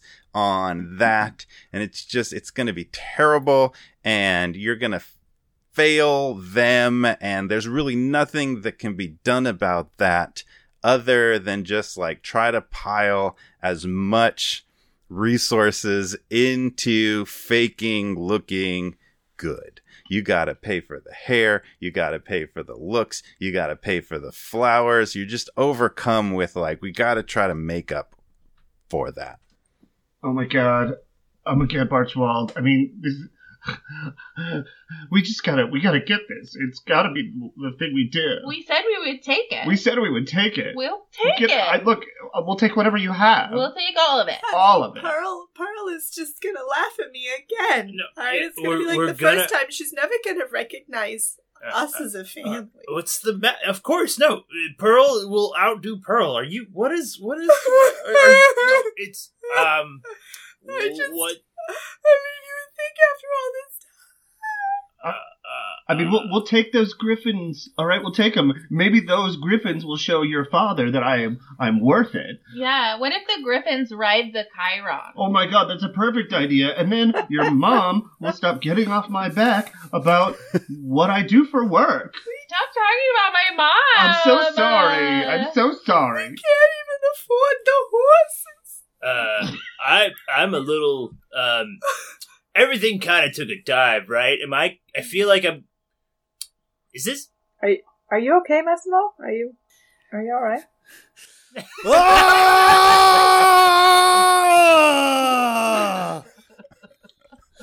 I need to fight somebody fast.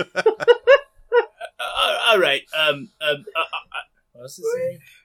Fight for I, I, yeah. No. I will. Abercor. What? What? What? What? What is going on here? Give him Well, I can see money, this is- Archie. Give him the money. I didn't bring it with me. I'll have to What? run home and get it. Is, Ew. is this that lake? Is this that the damn lake of yours? I assure you it's not the lake. This can be a very overwhelming process. Maybe everybody should just sit down and just, you know, uh, uh, we, we certainly accept credit. Uh, uh, if you, if you want to lay down collateral or, or gold, jewels, something can potentially be arranged. all You I've can got do is my wedding ring, but here, take No, it. no, no. We're not. we- we- Put I that mean, back we'll on. just work Yeah, for you. you. We'll come work for you. We'll as sing we'll for it. sing like, we for will it. give you our art, which Yeah. is like priceless. it's worth more than Mm, any of that stuff. You can't even put a price on it because it just doesn't have one. Which is what I told my Mm, mom. That would be the concern. We don't really accept art in a non-physical form as payment, but we do take gold, I mean- uh, which you might be able to make with your art and your indie scene uh, credits. Do you have any mines that ha- have gold in them? I could go and get it out for He's you. very good at mining. Yeah. I will conquer a kingdom. Anyway, I will conquer a power ballad. You've never heard a power ballad until you've heard Barchibald And Archibald. power ballad. I mean, between the three of you, it does sound like uh, Massimo and Ramara have the most uh, available lines of, of credit. So perhaps I could take your wedding rings and other items. I need you to stop. Oh, I'm gonna need to do a, an exacting query on Albacore. describe. So um, I'm targeting him. I target one creature that I can communicate with via telepathy. I assume I can do that with you. hmm Uh, so he has to make an intelligence saving throw. On a fail save, he has to truthfully answer one question that I ask him via telepathy. On successful save, he is unaffected. Hmm, intelligence. Uh oh, he rolls a 20. Yeah, he he beat it. Hmm. Dang it. He just kind of looks at you and smiles. Yes? Did, did, did you have any questions or concerns? I'm I'm starting to feel like this is something's up here, Massimo. Let's just we need to we need to get out of this.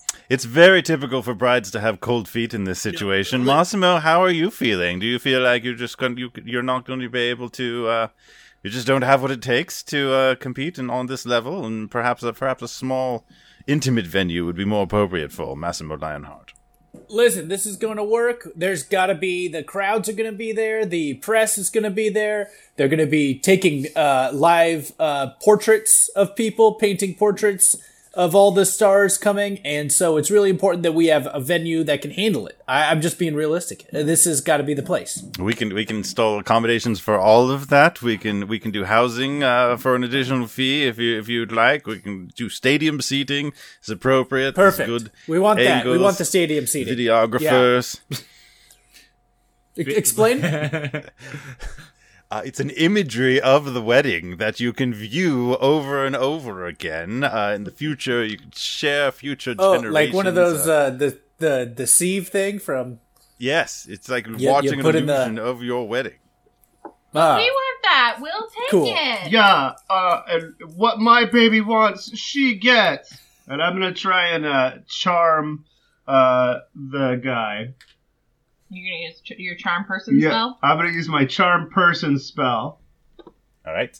Uh, you attempt to charm a humanoid you can see within range. It must make a wisdom saving throw and does so with advantage if you or your companions are fighting, but we're not fighting. Uh, yeah. All right, wisdom saving throw for Abracor, not great. Uh, is a six. Um, so he's charmed by you. Right? And that means that they regard me as a friendly acquaintance. When the spell ends, the creature knows it was charmed by you.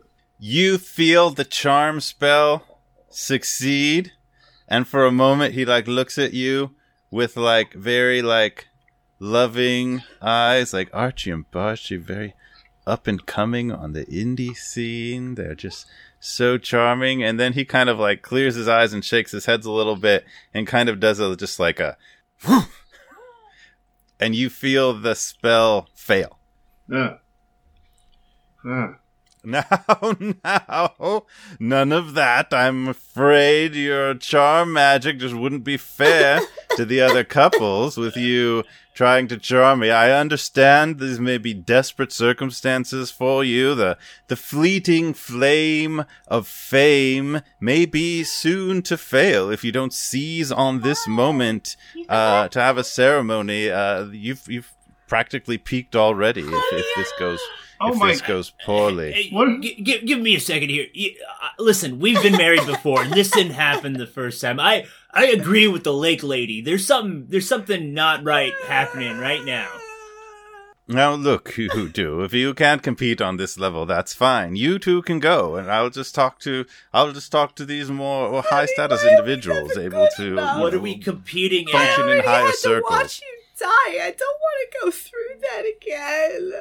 She doesn't want to go through that again. Perhaps you can just leave if you'd like to leave your rings and some of your other treasure, and perhaps I can I can book you in the next available slot down the line after midsummer. I, will we can put you on the waiting list for a small down Honey, payment, and uh, we'll just give you a call. We need it. We're not leaving any money or treasure or anything until like if But what we does don't the have a wedding book. ring mean if we're not even married? Oh, that's fine. There's many, many other people on the waiting on the waiting list. You don't you don't have to. No Archie, pressure. something's weird here. Look, like like normally I don't feel this way, but I feel really weird right now. I think I kind of agree with the water lady. Yeah, let's all go. Nobody belongs here. Uh, I said we would take it. Archie, listen to me. Listen to me. They're doing something weird to us here, right? Look me in the eyes. We can get married anywhere. Nuh-uh. Barchi, don't let this be the end of. oh no!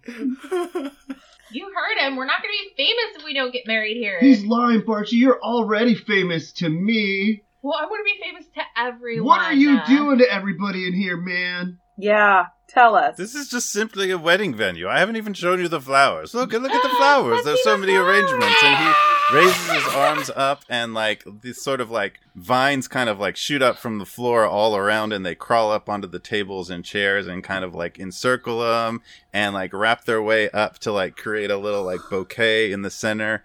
Of each table and just kind of creates this whole like network of vines and flowers. And there's flowers that go up the like poles and hang down. So all of a sudden there's just like these vines and the flowers, everywhere. Look it's so lovely. And we can accommodate. Do you want if you want poinsettias we can do poinsettias. And they all burst into like red poinsettias. Bobby, we can do tulips and they turn into bride, tulips. all right, I can't get away with with a, a a lame wedding. All right, it has to be fabulous because I'm not getting any has to be You're not getting fabulous. any younger.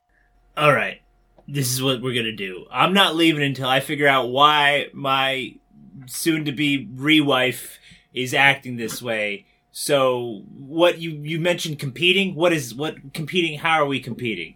Oh, I just mean like only one of you can secure the venue for this very special day on Midsummer, and there aren't any other openings for the rest of this year, and and so I'm afraid I can I can choose only one, and and the two of you have fallen to the bottom of the pile, I think. so, uh, I so mean, uh, yeah, they ask for so many discounts. Like, we don't need any discounts. We'll take it. Why do we need so many discounts? You do keep saying that you'll take it, but it sounds like you don't actually have any money, and I cannot accept uh, performance. And so, uh, in these circumstances, I'm afraid, I'm afraid that the situation has resolved itself. I'm afraid the day shall have to go to Massimo and Ramara as soon as you submit the down payment. And, uh, no, and- we don't.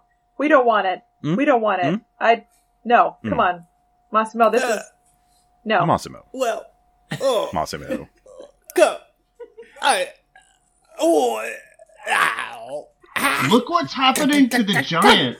Something is wrong. These guys are bad. So that that uh, like initial like overwhelming anxiety attack that some of you just had, uh, like it kind of like fades for Archie and Barchi and Tommy, but like Massimo's intensifies. Like this has to happen, or you will die. Just like this would be an absolute like n- if Massimo and Ramara don't get married in this venue, it would be a travesty and you wouldn't be famous anymore and they'd take down your statues and it would be just unacceptable. Look, uh, this is just is just what it has to be. I mean, we we can we can scale it down. We can do it small. We can do it small, but in this place, it has to be in this place. You know, just you and me, And it has to be big. and it has to be big, and it has to be in this place. I mean, it's Massimo and It- Ramara, no. He's making a lot of sense. He's the making a lot of sense. greatest in all the land, heroes of the realm. It doesn't feel right. This doesn't feel right. Listen to me. It's wrong. Let's go. Well, he can fix it.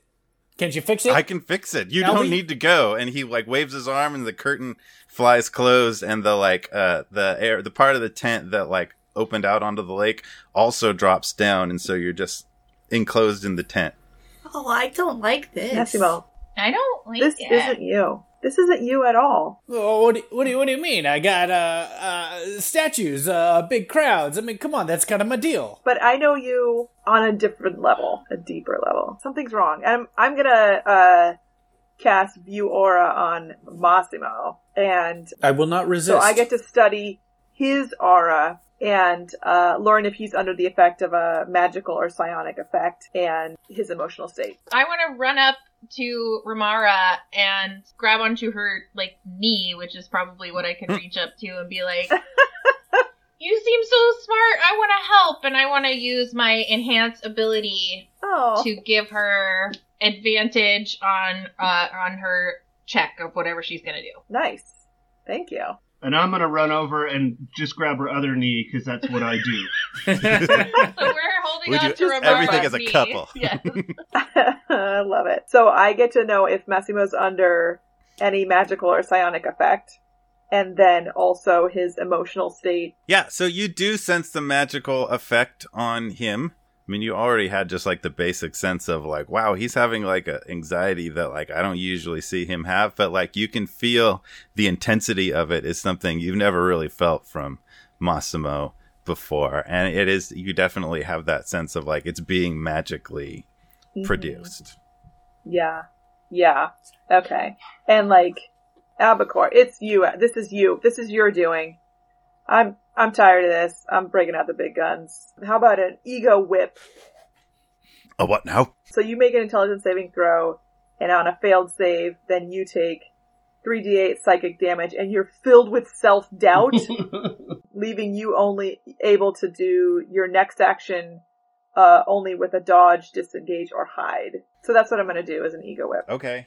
That's a what? Sa- an intelligence saving throw. Uh huh. So yeah. What's the save DC? 16. Okay.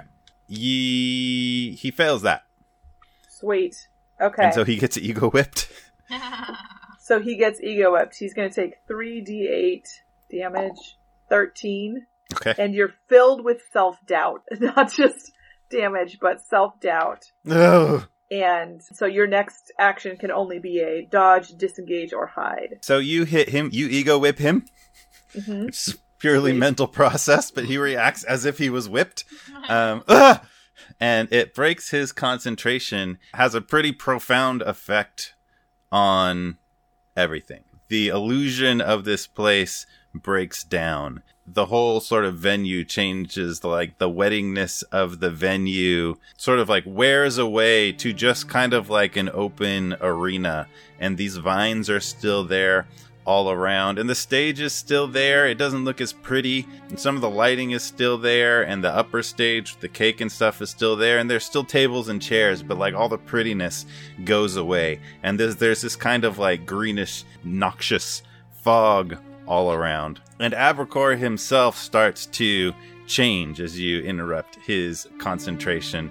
And his uh, green robe sort of like spreads out over him and the the heart scarf flies back and sprouts and starts to transform into wings and his eyes transform into like reptilian like slits of eyes and they're yellow and they blink and his teeth get sharper and his nose starts to extend as these wings grow out of him and he turns green and you see him transforming into what you pretty rapidly recognize as a dragon. A green dragon and he so he expands really rapidly out of human form until he is very very large filling up a substantial portion of this like chamber as an adult size dragon That's not good, you guys. looking very surprised Oh yeah, here we go. Let's go, everybody! Rally it up! Here we go. And Massimo draws his sword. Yeah, He's ready for yeah. battle, This baby. is not how I was expecting to Jack is gonna pull his uh, his heavy crossbow. Um, he has a thing for shapeshifters. He hates them. I don't know if this is just a dragon with magic or a shapeshifter. It's basically his favorite enemy. yeah, that and orcs are my two. Like, I don't like orcs, and I don't like things that hide the way they look because I don't trust them. So It's a pretty standard like dragon thing that I think most people are aware of. The notion that dragons can disguise themselves as humans and walk around. And also like, you know, probably also like dragons are well known enough to like most people of the realm that like not only can dragons do that and not only are they super powerful, but they also have layers and you don't re- ever want to face a dragon in his lair because he has extra it has extra powers there and you kind of recognize hmm feels a lot like a dragon lair uh-oh they also like treasure uh, so you're all sort of like oh uh oh oh this this got out of hand quickly um, and everybody roll initiative fourteen. Yes. Yes. Five. Oh no. 22. Massimo 14. so ramara you're first up roll the 22 Oh, okay. So I'm gonna just this. Uh, I'm not joking around. I'm just gonna start off with a psionic blast. Yeah. So uh, I get to pick how many psi points uh, to use, and I'm gonna use the the max, which is seven. So uh, I choose one creature, and that is the dragon. Obviously, he automatically takes one d8 psychic damage per psi point on this ability. So it's seven d8, which is 45 points. Dang. so you hit this dragon with a what is it a psi blast Uh, psionic blast. psionic blast yeah so you like burrow that sucker right into this dragon brain and he roars in dragon and uh and hates that and looks very like off put That's my fiance, y'all. is there any other part of that or just like brain brain hurt really It's 45 points, awful dude. brain freeze there's a lot of weird stuff that come along with your abilities i just want to make sure he's not like doesn't think he's like a toad or something Also, from now on, he only speaks in a British accent. oh no! So that will bring us to uh, the dragon's turn, and he looks like he has just like for a dragon has just like a splitting headache, brain seizure kind of like headache. um, and he's also only allowed to like disengage or hide. Can't like attack due to his dragon abilities. And um, he looks down at all of you and says, Fine. Fine. If you don't want the perfect venue, you don't need to have it, but I can't have you ruining my reputation across the land. This has been the best scam for acquiring treasure from you pitiful mortals that I've come across in all my centuries, and I'm afraid I can't have you destroying it. and he flaps his wings and starts to lift off. And uh, there's no like ceiling on this. It's like an open arena. The ceiling kind of like disappears. So he just starts to fly. And as he lifts off, he says, Help yourself to a piece of cake on the way out. and he lifts off and flies up into the evening. That leads you to kind of like look back at that like piece of cake that's up on the upper like platform behind you, and it kind of starts to like wriggle a little bit. Oh no! Um, and that will bring us to Tomalu's turn. I have a feeling that's not a good thing. Are we going full battle here, Bummy? I, I Bummy, I, I think this is. I think we got to do it. All right, you asked for it. Uh, I'm going to, with my artillerist ability, uh, summon my arcane turret. Basically, it's like a little uh, cannon on crab legs. So I'm going to go ahead and summon uh, a forced ballista arcane turret as my action. And then uh, with my bonus action, uh, it's going to make an attack on uh, the cake thing up there. This is a very normal Okay. D and D thing to happen. Uh, It is. It is now. So is that an attack roll? Yes, uh, it's a spell attack. Roll it. So that's going to be a 17 to hit.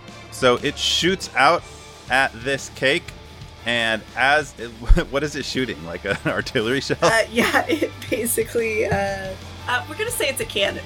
It's like a straight up cannon. Does this thing? Did you summon this, or does it like deploy? I. It's technically like- it's like it's like a thing that I create, but then I summon it with magic.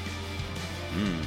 So boink, this like little walking turret shows up, fires at this innocent little cake, and uh, the shell goes out. And as it approaches this cake, the cake like um, like globby eyes open up on it, and it's like lower tier. Top two tiers lift off its lower tier to create a big like a gloppy frosting batter filled mouth and the shell goes right into its mouth which it closes in on and uh, there's like a detonation inside of it you see the cake kind of like cartoonishly go like get big and small as it like swallows this shell what was the damage for Uh, so it's 2d8, it's force damage, so 16 damage, and it's pushed 5 feet away from the turret.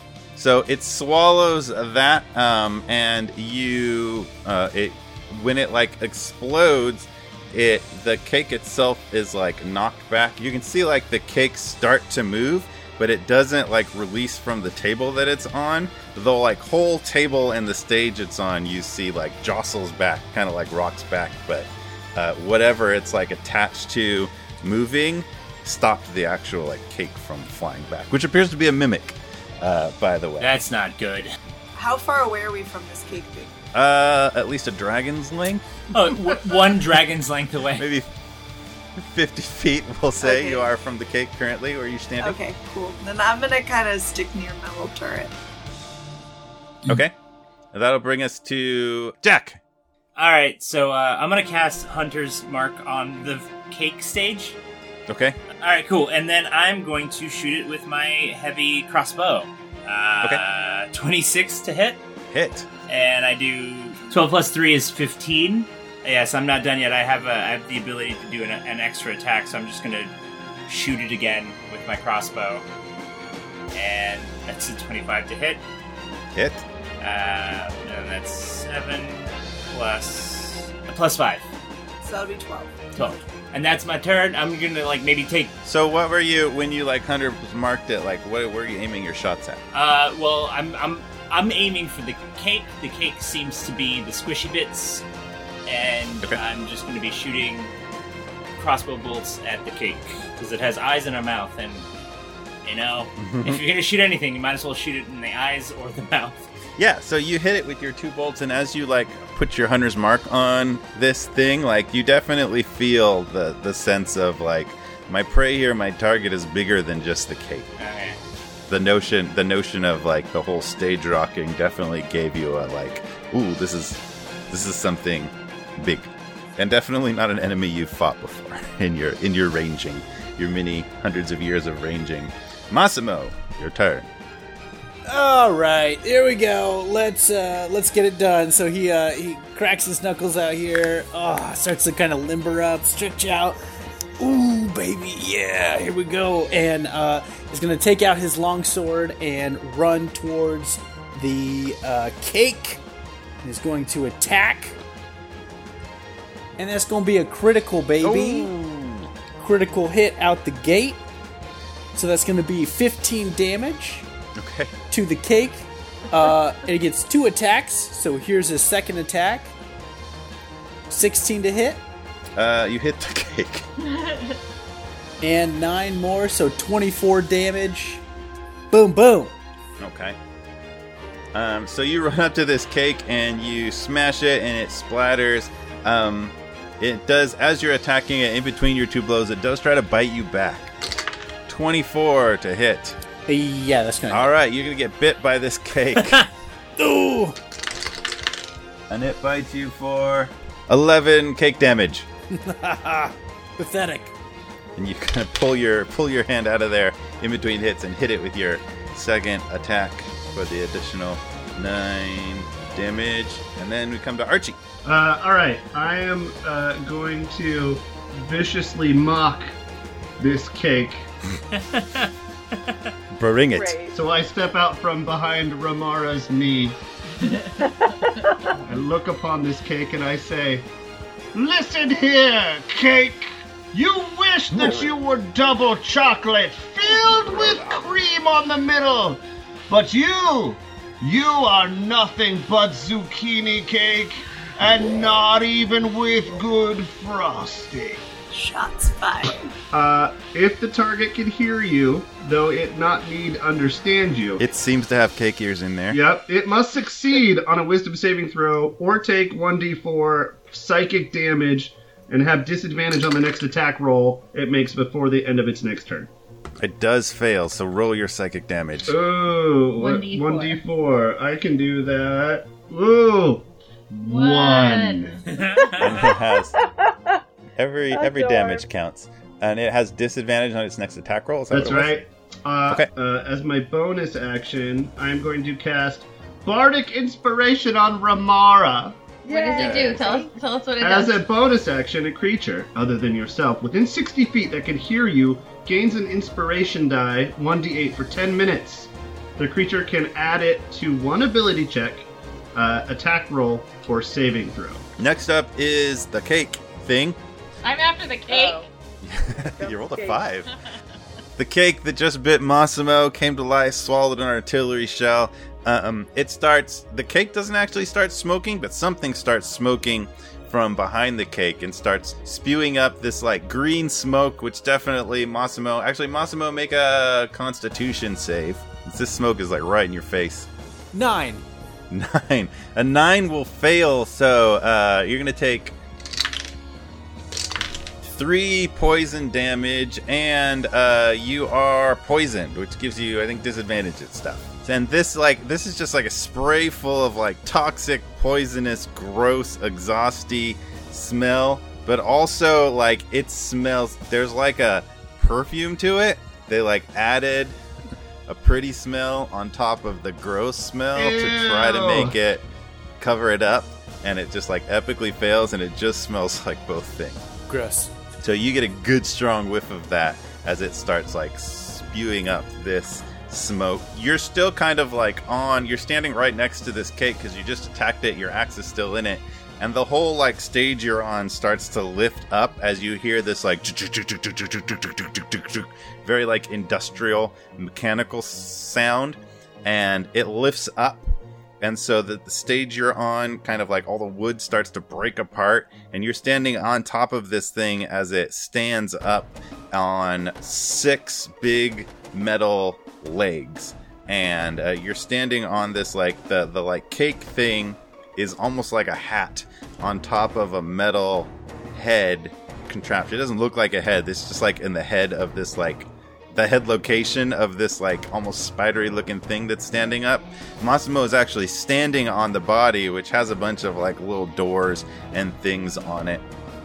As these like six legs stand up, and the legs are actually like they're like wrapped with pretty garb. One has like tulle, uh, which is this like it's like a netting white fabric that kind of makes things look kind of like nice and cloudy, but isn't very nice to like touch. Three of the legs are wrapped with that. Another three of the legs are wrapped with like a green garland, and um, it has all these sort of like filigree and designs and stuff stuck to it. But at the core, it's this like industrial moving thing that has this exhaust pipe at the back of it, which is located like behind where the like head notion is.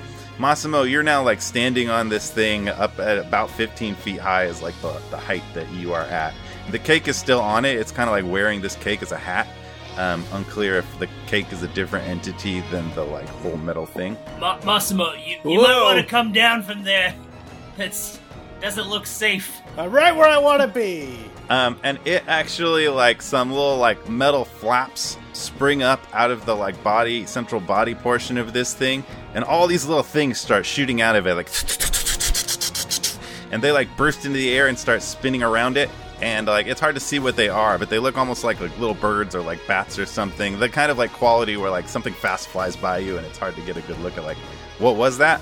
It has like 20 or 30 of these, like the air is being filled up with these little things, and they're spinning around it. As it stands up and Massimo is up there, it charges forward kind of into the center of the room, closer to where the rest of you are.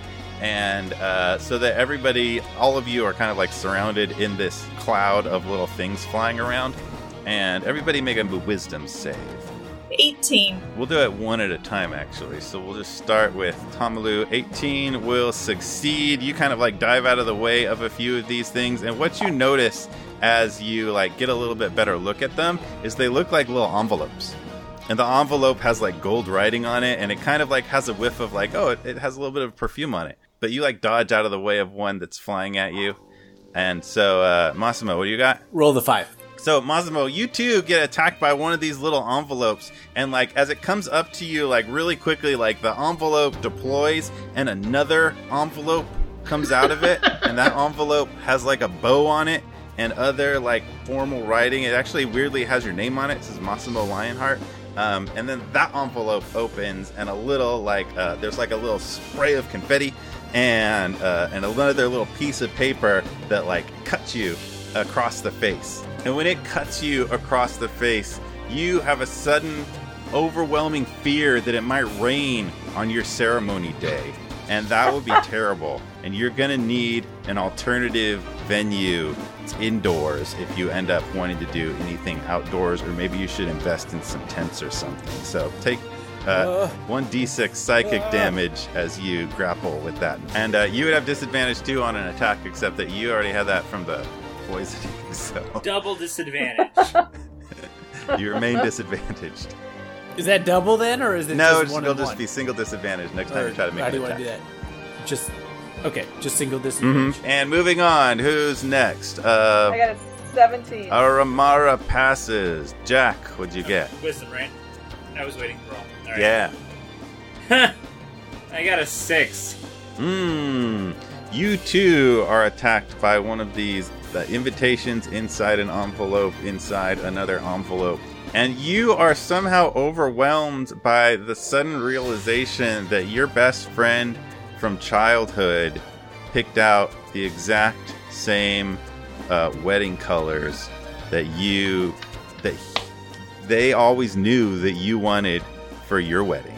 And they're actually getting remarried because that best friend was killed by a purple worm recently but resuscitated. So they're getting remarried too and they're taking your colors. And like So derivative. how could they? oh God, Like they knew you can't do the same colors. Byron and Danielle. like a lot of the, a lot of your friends are going to be at the ceremony. It's going to look like you're the one copying them. they've they've had it out for me this whole time. So you roll your d6 damage. You also have disadvantage on your next attack. Okay. And uh, Archie, I rolled an 11. Uh, we'll say 11 passes. And Barchi, what'd you get? A three. Oh, three does not pass. So you two will take d6 damage. You have a sudden feeling that the flower color uh, you are going to pick out doesn't coordinate properly with the ribbons that are going to be tied around the napkins. And that's just going to ruin the entire day. Like, everybody's going to notice that. It's going to be so embarrassing, and it freaks you out. So, you also will take 2d6 damage, and you have disadvantage on attacks. I believe that's everybody, and that is the uh, the wedding industrial complex's turn. We go back to Ramara. Uh, how about psychic domination? yes. So I'm targeting you, Cake, Cake Industrial Complex. You have to succeed on an intelligence saving throw, or you are paralyzed until my concentration ends. If you succeed, um, I still can force you to move at half speed, even though you're paralyzed. All right, wedding industrial complex rolled a 17. Oh shoot, you passed. So now you're at half speed, though. Okay. You like cast this on it, you like brain attack this thing, and it like chunk a bunch of like gears in it, like crunch. Some of that like exhaust smoke starts pouring out of like other places for a minute, and you definitely like feel it like grind down and restrict its movement. So it's half speed, is that what it is? As long as you have Yeah, now concentration it's on it? half speed. Okay. Yeah. And then uh for bonus action, okay, just remind me I need to put six five points. Now I need two more. Assess foe is my bonus action, so I can analyze the aura of this creature, and I get to learn his current hit point total and all of his immunities, resistances, and vulnerabilities. Dang. Wow. So much stuff. All right. Psychics are OP. Uh, this thing seems to have about 150 hit points, give or take, Lord. out of a total of around 200 or so. Like, it's already taken a fair amount of Yeah. damage. You don't sense any immunities. It is resistant to uh, slashing and piercing damage, Okay. um, non magical slashing and piercing damage, and that's it. Was there anything else? Vulnerability. Sense some things about its its uh, mom and its upbringing. Where does it hold its stress? Yeah, where's Shoulders? It, where's its little chink in its armor, right? Where's the little spot that we can get him? Um, it's also resistant to poison damage or acid damage, poison or acid damage. It is vulnerable to bludgeoning damage, and uh, because it's a if it's machine-like, you're pretty sure it's going to be vulnerable to electricity. Ooh, okay. So, uh, can I just shout to everybody? Because, like, I'm the only one who knew that, right? Yeah, All right, hit it with. it's got about it with 150 HP, and uh, already done some things, and uh, I don't think it's. No, I'll just shout, like, hit it with electric and uh, blunt force trauma. All right, next in the order is um, Abracor the dragon, who's up there fleeing, still kind of visible, but he continues to fly off into the evening as as the sun is starting to drop. Tom is up. Tomalu. I'm going to go ahead and cast Scorching Ray on the industrial complex. Um, and I'm going to throw all three. Uh, I'm going to try. So it's got legs, right? Yes, six. Six legs. I'm going to try and take out like three on one side so that it gets lopsided. So each ray is going to go towards those legs. So that'll be a 24, a 15, and an 18 to hit. Mm, so you're successful in hitting legs one and three. Cool. Two of the tulle legs. So one of them gets hit for four, the other gets hit for eight. And then my uh, arcane turret is also going to attack at the legs. So that is going to be a 10 to hit. Okay, that will miss. So you see this big cannon, and the cannonball just goes whook. Bonk. Oh, I shouldn't have had so much wine.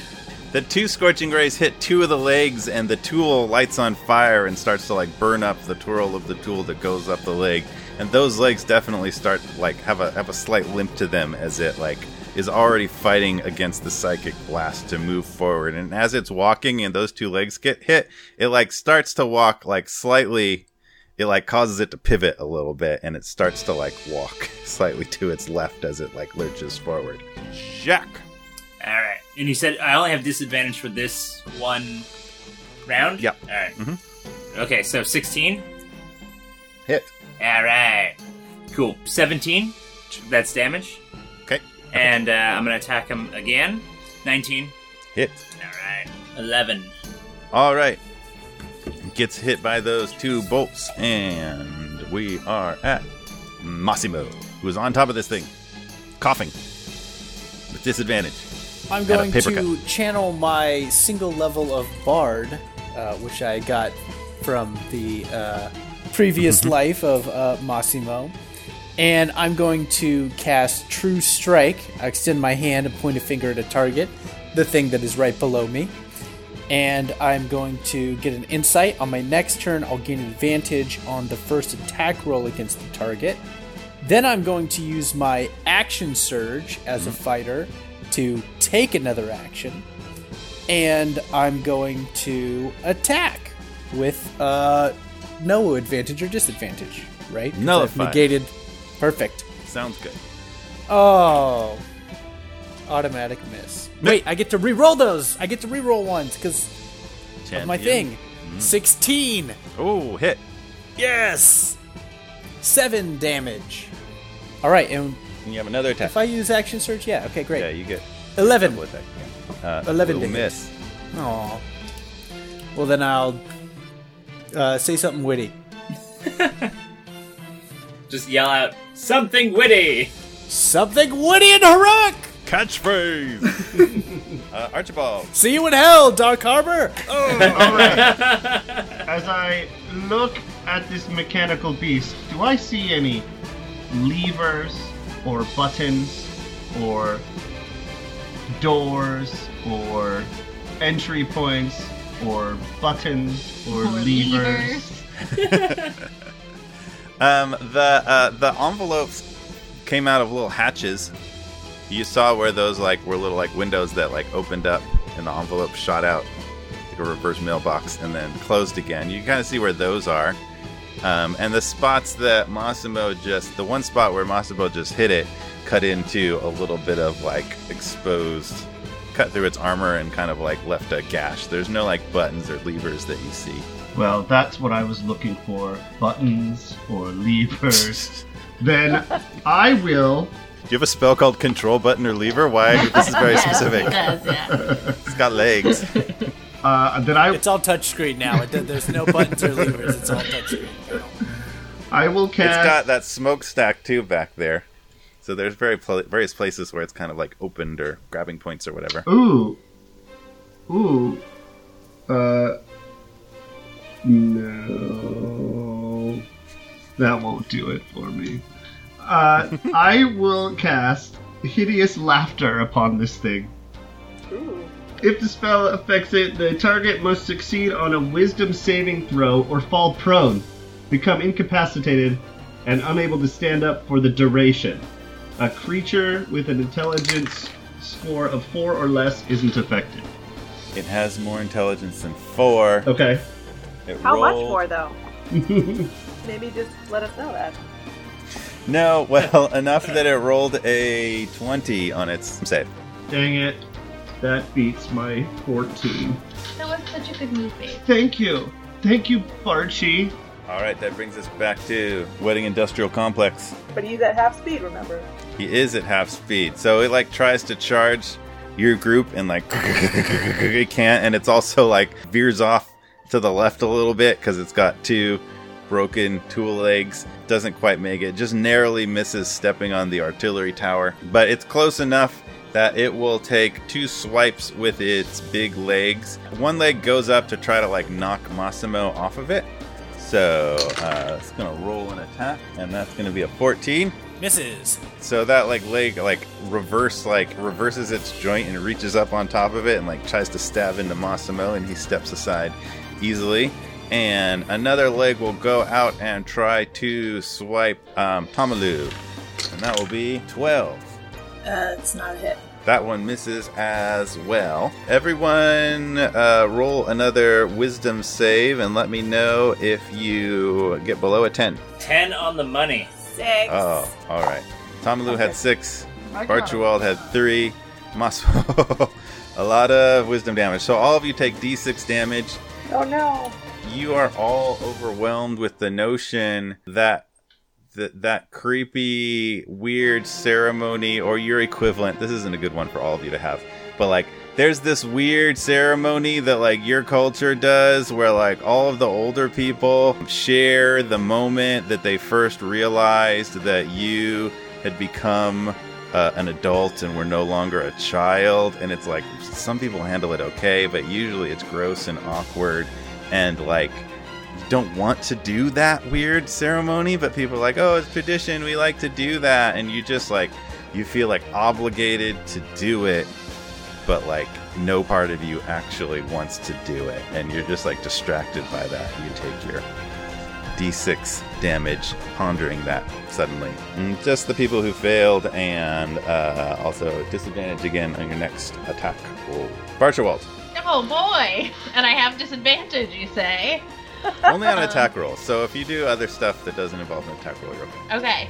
So if you do things that make somebody else roll it wouldn't affect that it affects things that you have to roll a d20 Okay, so I'm going to uh, cast Skywrite into the sky, okay and uh, I can cause up to 10 words to form in part of the sky you can see. So, just like in the dragon's general direction, I'm going to have it right. Thank you. I think we'll keep looking. up above so that so that Abracor can see that. Right, yes. Yeah, Abracor is like flying off Yeah, into the fine. sunset essentially. so you like you shape this like up right where he is flying, and he like sees it right before like crashing into it, kind of. Ah, Okay. that's so wonderful. You'll regret this. That's it. That's that's what I'm doing. you have an inspiration point for that move. That means you can give yourself advantage on a future roll. Um, and that brings us back to Ramara. I'm gonna do a psychic blast. Massimo's pretty. He's the closest one to the cake. Yes, in that he's standing on it. Yes. He's standing on the cake. Well, he's right next to the cake. He's standing on the creature. I would like to stand on the cake. Yeah. Okay. I'll use my movement to stand on the cake. All right. So I'm gonna need to do this with some like you know surgical precision Okay. Because what I do is unleash a devastating psychic energy in a 60 foot cone. Dang. But it's gonna need to be like like Yeah, you can angle it. It's pretty. It's a cake, but not. it's a big Massimo. creature. You can hit side of it. You can attack. You know, get two legs and a big thing. Okay. Yeah, but it's Although he is gonna- standing the thing on the thing you're hitting with the psychic right. cone. yeah, so but I we'll need see. to I need to hit the bulk of him, his Mhm. brain. You know. Okay, so so he has to take a intelligence saving throw on a failed save.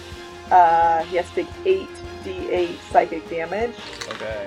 but I might add to that. All right. He failed. It fails an intelligence saving throw, which kind of an cool. answers answers a question of like, does this thing have a brain? Like, what are we working with here? Like, whatever is in there isn't quite a brain, but it's got like a central central um, control system that your Right. attack scene work on. Okay. He is taking 8d8 psychic damage, but then it says I can increase that by 2d8 if I spend one more psi point, which I will. So I'm going to take 7 away. And so it's going to be 10d8. 10d8. And then what was it that Doria gave me? I gave you the uh, bardic inspiration. So can I use that to add to the damage? I'm I'm looking. Let's say yes. Sweet. You can't really, unless it's a specific kind of like different kinds of bards have different extra features to it. But I'll give it to you because otherwise it's not that useful. All right, cool. And how much was it? One d8. Okay, so 11d8 Yeah. is 46 damage. Mm. Wow. It shudders. Uh, Massimo, make a dexterity save to try to stay, not be thrown. No problem, no problem, no problem, no problem. Six. Uh, you are thrown. Oh. You fall out of the cake. You would have been fine if you just stood on the thing Ah! with your axe buried in it, but you had to the get up there at the high point with your feet in a cake. Ah. And you go flying as, and like lurch to the side and fall Worth down on the ground. all right, this thing is smoking all over the place, looking very damaged by that. Dragon continues to fly. Tomalu's turn. Uh, okay, I'm gonna I'm gonna hit it with my cannon again. So that's gonna be uh nine to hit. Miss. Um, Stupid cannon. and then I'm gonna attempt uh with my cross, my heavy crossbow, um, which I have a plus one to hit because of my arcane artillery, whatever. There's a thing. Mhm. Um, and that's gonna be so I get disadvantage. yes. So it's gonna be an eleven to hit. Ooh, also a miss. But I also I get to make a second attack. Go for it. That's gonna be a seventeen to hit. Hit. And that's gonna be eight damage. Boom! It hits that thing, and there's an and there's like it goes into one of the little like pockets that are like forced open, and uh, you hear a little like explosion in there, and more smoke pours out. Jack. Uh, I'm just gonna keep on keeping on with uh, shooting it with my crossbow. Jack, you are so you just watched Tomalu like lay into this thing and you're just so impressed and just like overwhelmed with your sudden like the connection that you two have shared for like decades and decades together and it's just like going fighting with her literally back to back in this battle and watching her land that crossbow bolt, you have advantage. All right, well, I was gonna shoot the crossbow bolt at it again, and I'm glad you said that because uh, my first roll wasn't that great. Twenty-seven. Hit. So that's twelve, and I'm gonna my double sh- my double attack thing. So fifteen. Hit. That's eight for my second bolt. All right, you land those. Uh, I love you, Bubby. I love you too, Bummy. And it's Massimo's turn. Massimo's lying in the dirt and the noxious fog around this layer. Shoes covered in frosting. also covered in frosting. Mm, takes a takes a swipes it off and takes a taste. Mmm, I love the blood of my enemies. and he's going to uh, uh, swing with his long sword. How long does the uh, effect of the disadvantage last? Um, you from the paper cut or from the poisoning? You should roll a Constitution save to try to overcome the poisoning from earlier.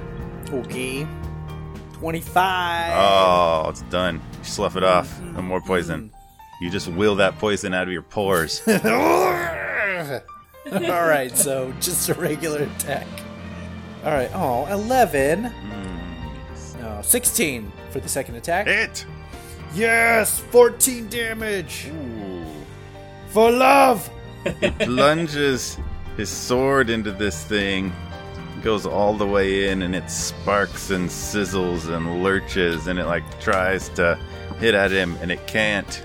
But the cake on top will take a move, and it like kind of turns towards you, and it like barfs out a bunch of chocolate sprinkles in pudding.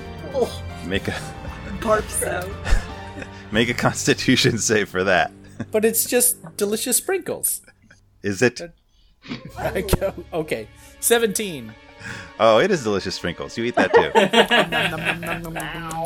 Thanks, cake. Cake looks sad. Archibald, your turn. Um, all right. Have I noticed any buttons or levers? You know what? Massimo stabbed it and pulled his sword out and like peeled back a session, a, a section, and like now that that lever is pulled back, that like metal plating is pulled back, you see some levers Oh my god! And a- I say, and a big red button. I say, Archie, there's levers and buttons. I'm going to use my mage hand to touch that red button. okay. Go for it, babe! I love you, Archibald. I love that you Archibald. love me, Archibald! Mage hand. Oh! So the mage hand goes in there and like kind of like feels around, looks at the lever. No, not this one. Other lever. No, not this one. Ooh, a red button. and then it pushes that, and you hear beep, beep, Uh-oh. beep, and then it like the whole thing starts to shake and quiver, and the the green garland and stuff starts to fall off of it and peel away, and it smokes even more, and uh, the whole thing explodes. Massimo, make a dexterity save. under it. Oh no, Massimo. Worth it. 23. Saved! You, in heroic fashion, roll up, barrel roll up onto your feet and then just have enough time to do the walking away from the explosion hero move. As it bursts into flame, shrapnel goes on either side of you, but you don't even flinch. The wedding industrial complex is no longer a threat to the people If only. realms. That was uh, that was pretty. You've been victorious. that was pretty cool, Massimo. Yes. Woohoo! Oh, Thank you, thank you. Uh, my I appreciate you. Archibald, you did it! You pushed the button! I've been waiting to push a button. It's our first fight together. Oh, I love that you pushed the button. I love that you cheered me on as I pushed the button. And you know what? I love all these people. Oh, you're so smart, baby. I know. Hey, you, you, you guys had our backs in there. and, Well, I know Bubby appreciates that, and I do too. I really liked your weird cannon. It was beautiful. Oh, and you guys are like so good at crossbow. Yeah. So good. It's it's been a while since I've seen you use that crossbow. I uh, I miss watching you shoot things. Oh my god, that is so sweet. You guys must do CrossFit. Yep. Ramara, I've been thinking about it, and you're right. We should have a small ceremony. We shouldn't. It doesn't need to be big. It doesn't matter as long as we're together with friends and people that we love. Great, I'm glad you come around. Let's go. Let's go off into the middle of the forest and uh, and just have a ceremony, just you and me. I don't care about anything else. Wait, uh, what if we all just got married here right now? To each Oh. other? no, It's no, a Shakespeare ending. It's a Shakespeare ending. there's probably also a bunch of treasure. If the dragon left in such a hurry, he's probably we can split the money. Oh, you've been promising yeah, me a ways. bigger rock for years. you kind of turn to where Archbishop Deacon had had gone out, and like he's standing over there, and but dressed in the same way. It's no longer a gnome; it's a it's a like it's a quasit, which is like a spiky demon kind of thing. And he's like, uh, I I I, I, I can I can perform ceremonies, but like uh, I'm not I'm not an actual bishop or deacon or pastor. What about Fernando, the lake tenderer? Did he turn into something too? You mean Federico? Yeah. Federico, yeah. you go. no, that's actually him. He's a lake tender. He's very good. Um, I feel like I should leave though. Federico, we. I don't you think come- he has the power to like marry people. He's a lake No, tender. Look, I. I only adhere to the laws of nature, and if he cares about the lake, then he can can preside over our Look how- union. It's like sunset now, and it's all like very beautiful, and it's like catching the fog and the skywriting clouds and things. Like very beautiful sunset going on. And you look out on the lake, which is like reflecting the sunset, and there's Federico with like a net, uh, trying to like trying to like get rid of the like, huh? Freddie! Uh, yeah, I'm working on it. I'm really No, sorry about the quality no. of the lake. That is Don't not. worry about what? the I'm gonna I'm gonna The shape lake's water. great. I'm gonna grab the water that he's uh that he's in, and I'm just gonna pull it up and move it over to us. whoa, whoa, whoa. Oh, oh, oh, okay. I'm sorry. I could, I could clean all the moss off for your ceremony. No, Frederico, it's fine. Just marry all of us right now. Um, all right. Uh, do you? Yes. Uh, Oh, I, take I went too this quick. I'm person? sorry. Uh, do you want like three different ones or just like all Just one, we'll one do, collective thing? Do one at one big one, so it's all because we're all equal because we're all friends. That's right. All right. Do each of you uh agree to take your partner and uh be married in on whatever terms in in whatever way you define that, I guess. Uh and and and uh do you? Yes. Yes. Massimo Lionheart does. All right. Well, uh, but but but it, by the power invested in me by the the the Lake Tending Association, uh, Union number five sixty three, Lake Tenders, and uh, uh, you guys, I guess, I guess you're married. Yay! I just wish my best man could have been here. Jarek Dark Harbor.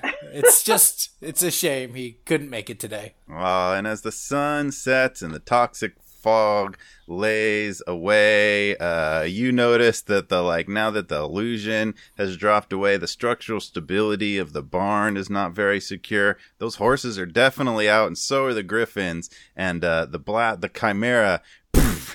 the doors of the chimera's cage blast off and uh, you realize that there may be some cleaning up to do tonight, but uh, uh, but as Not long as you have each other, you'll be okay.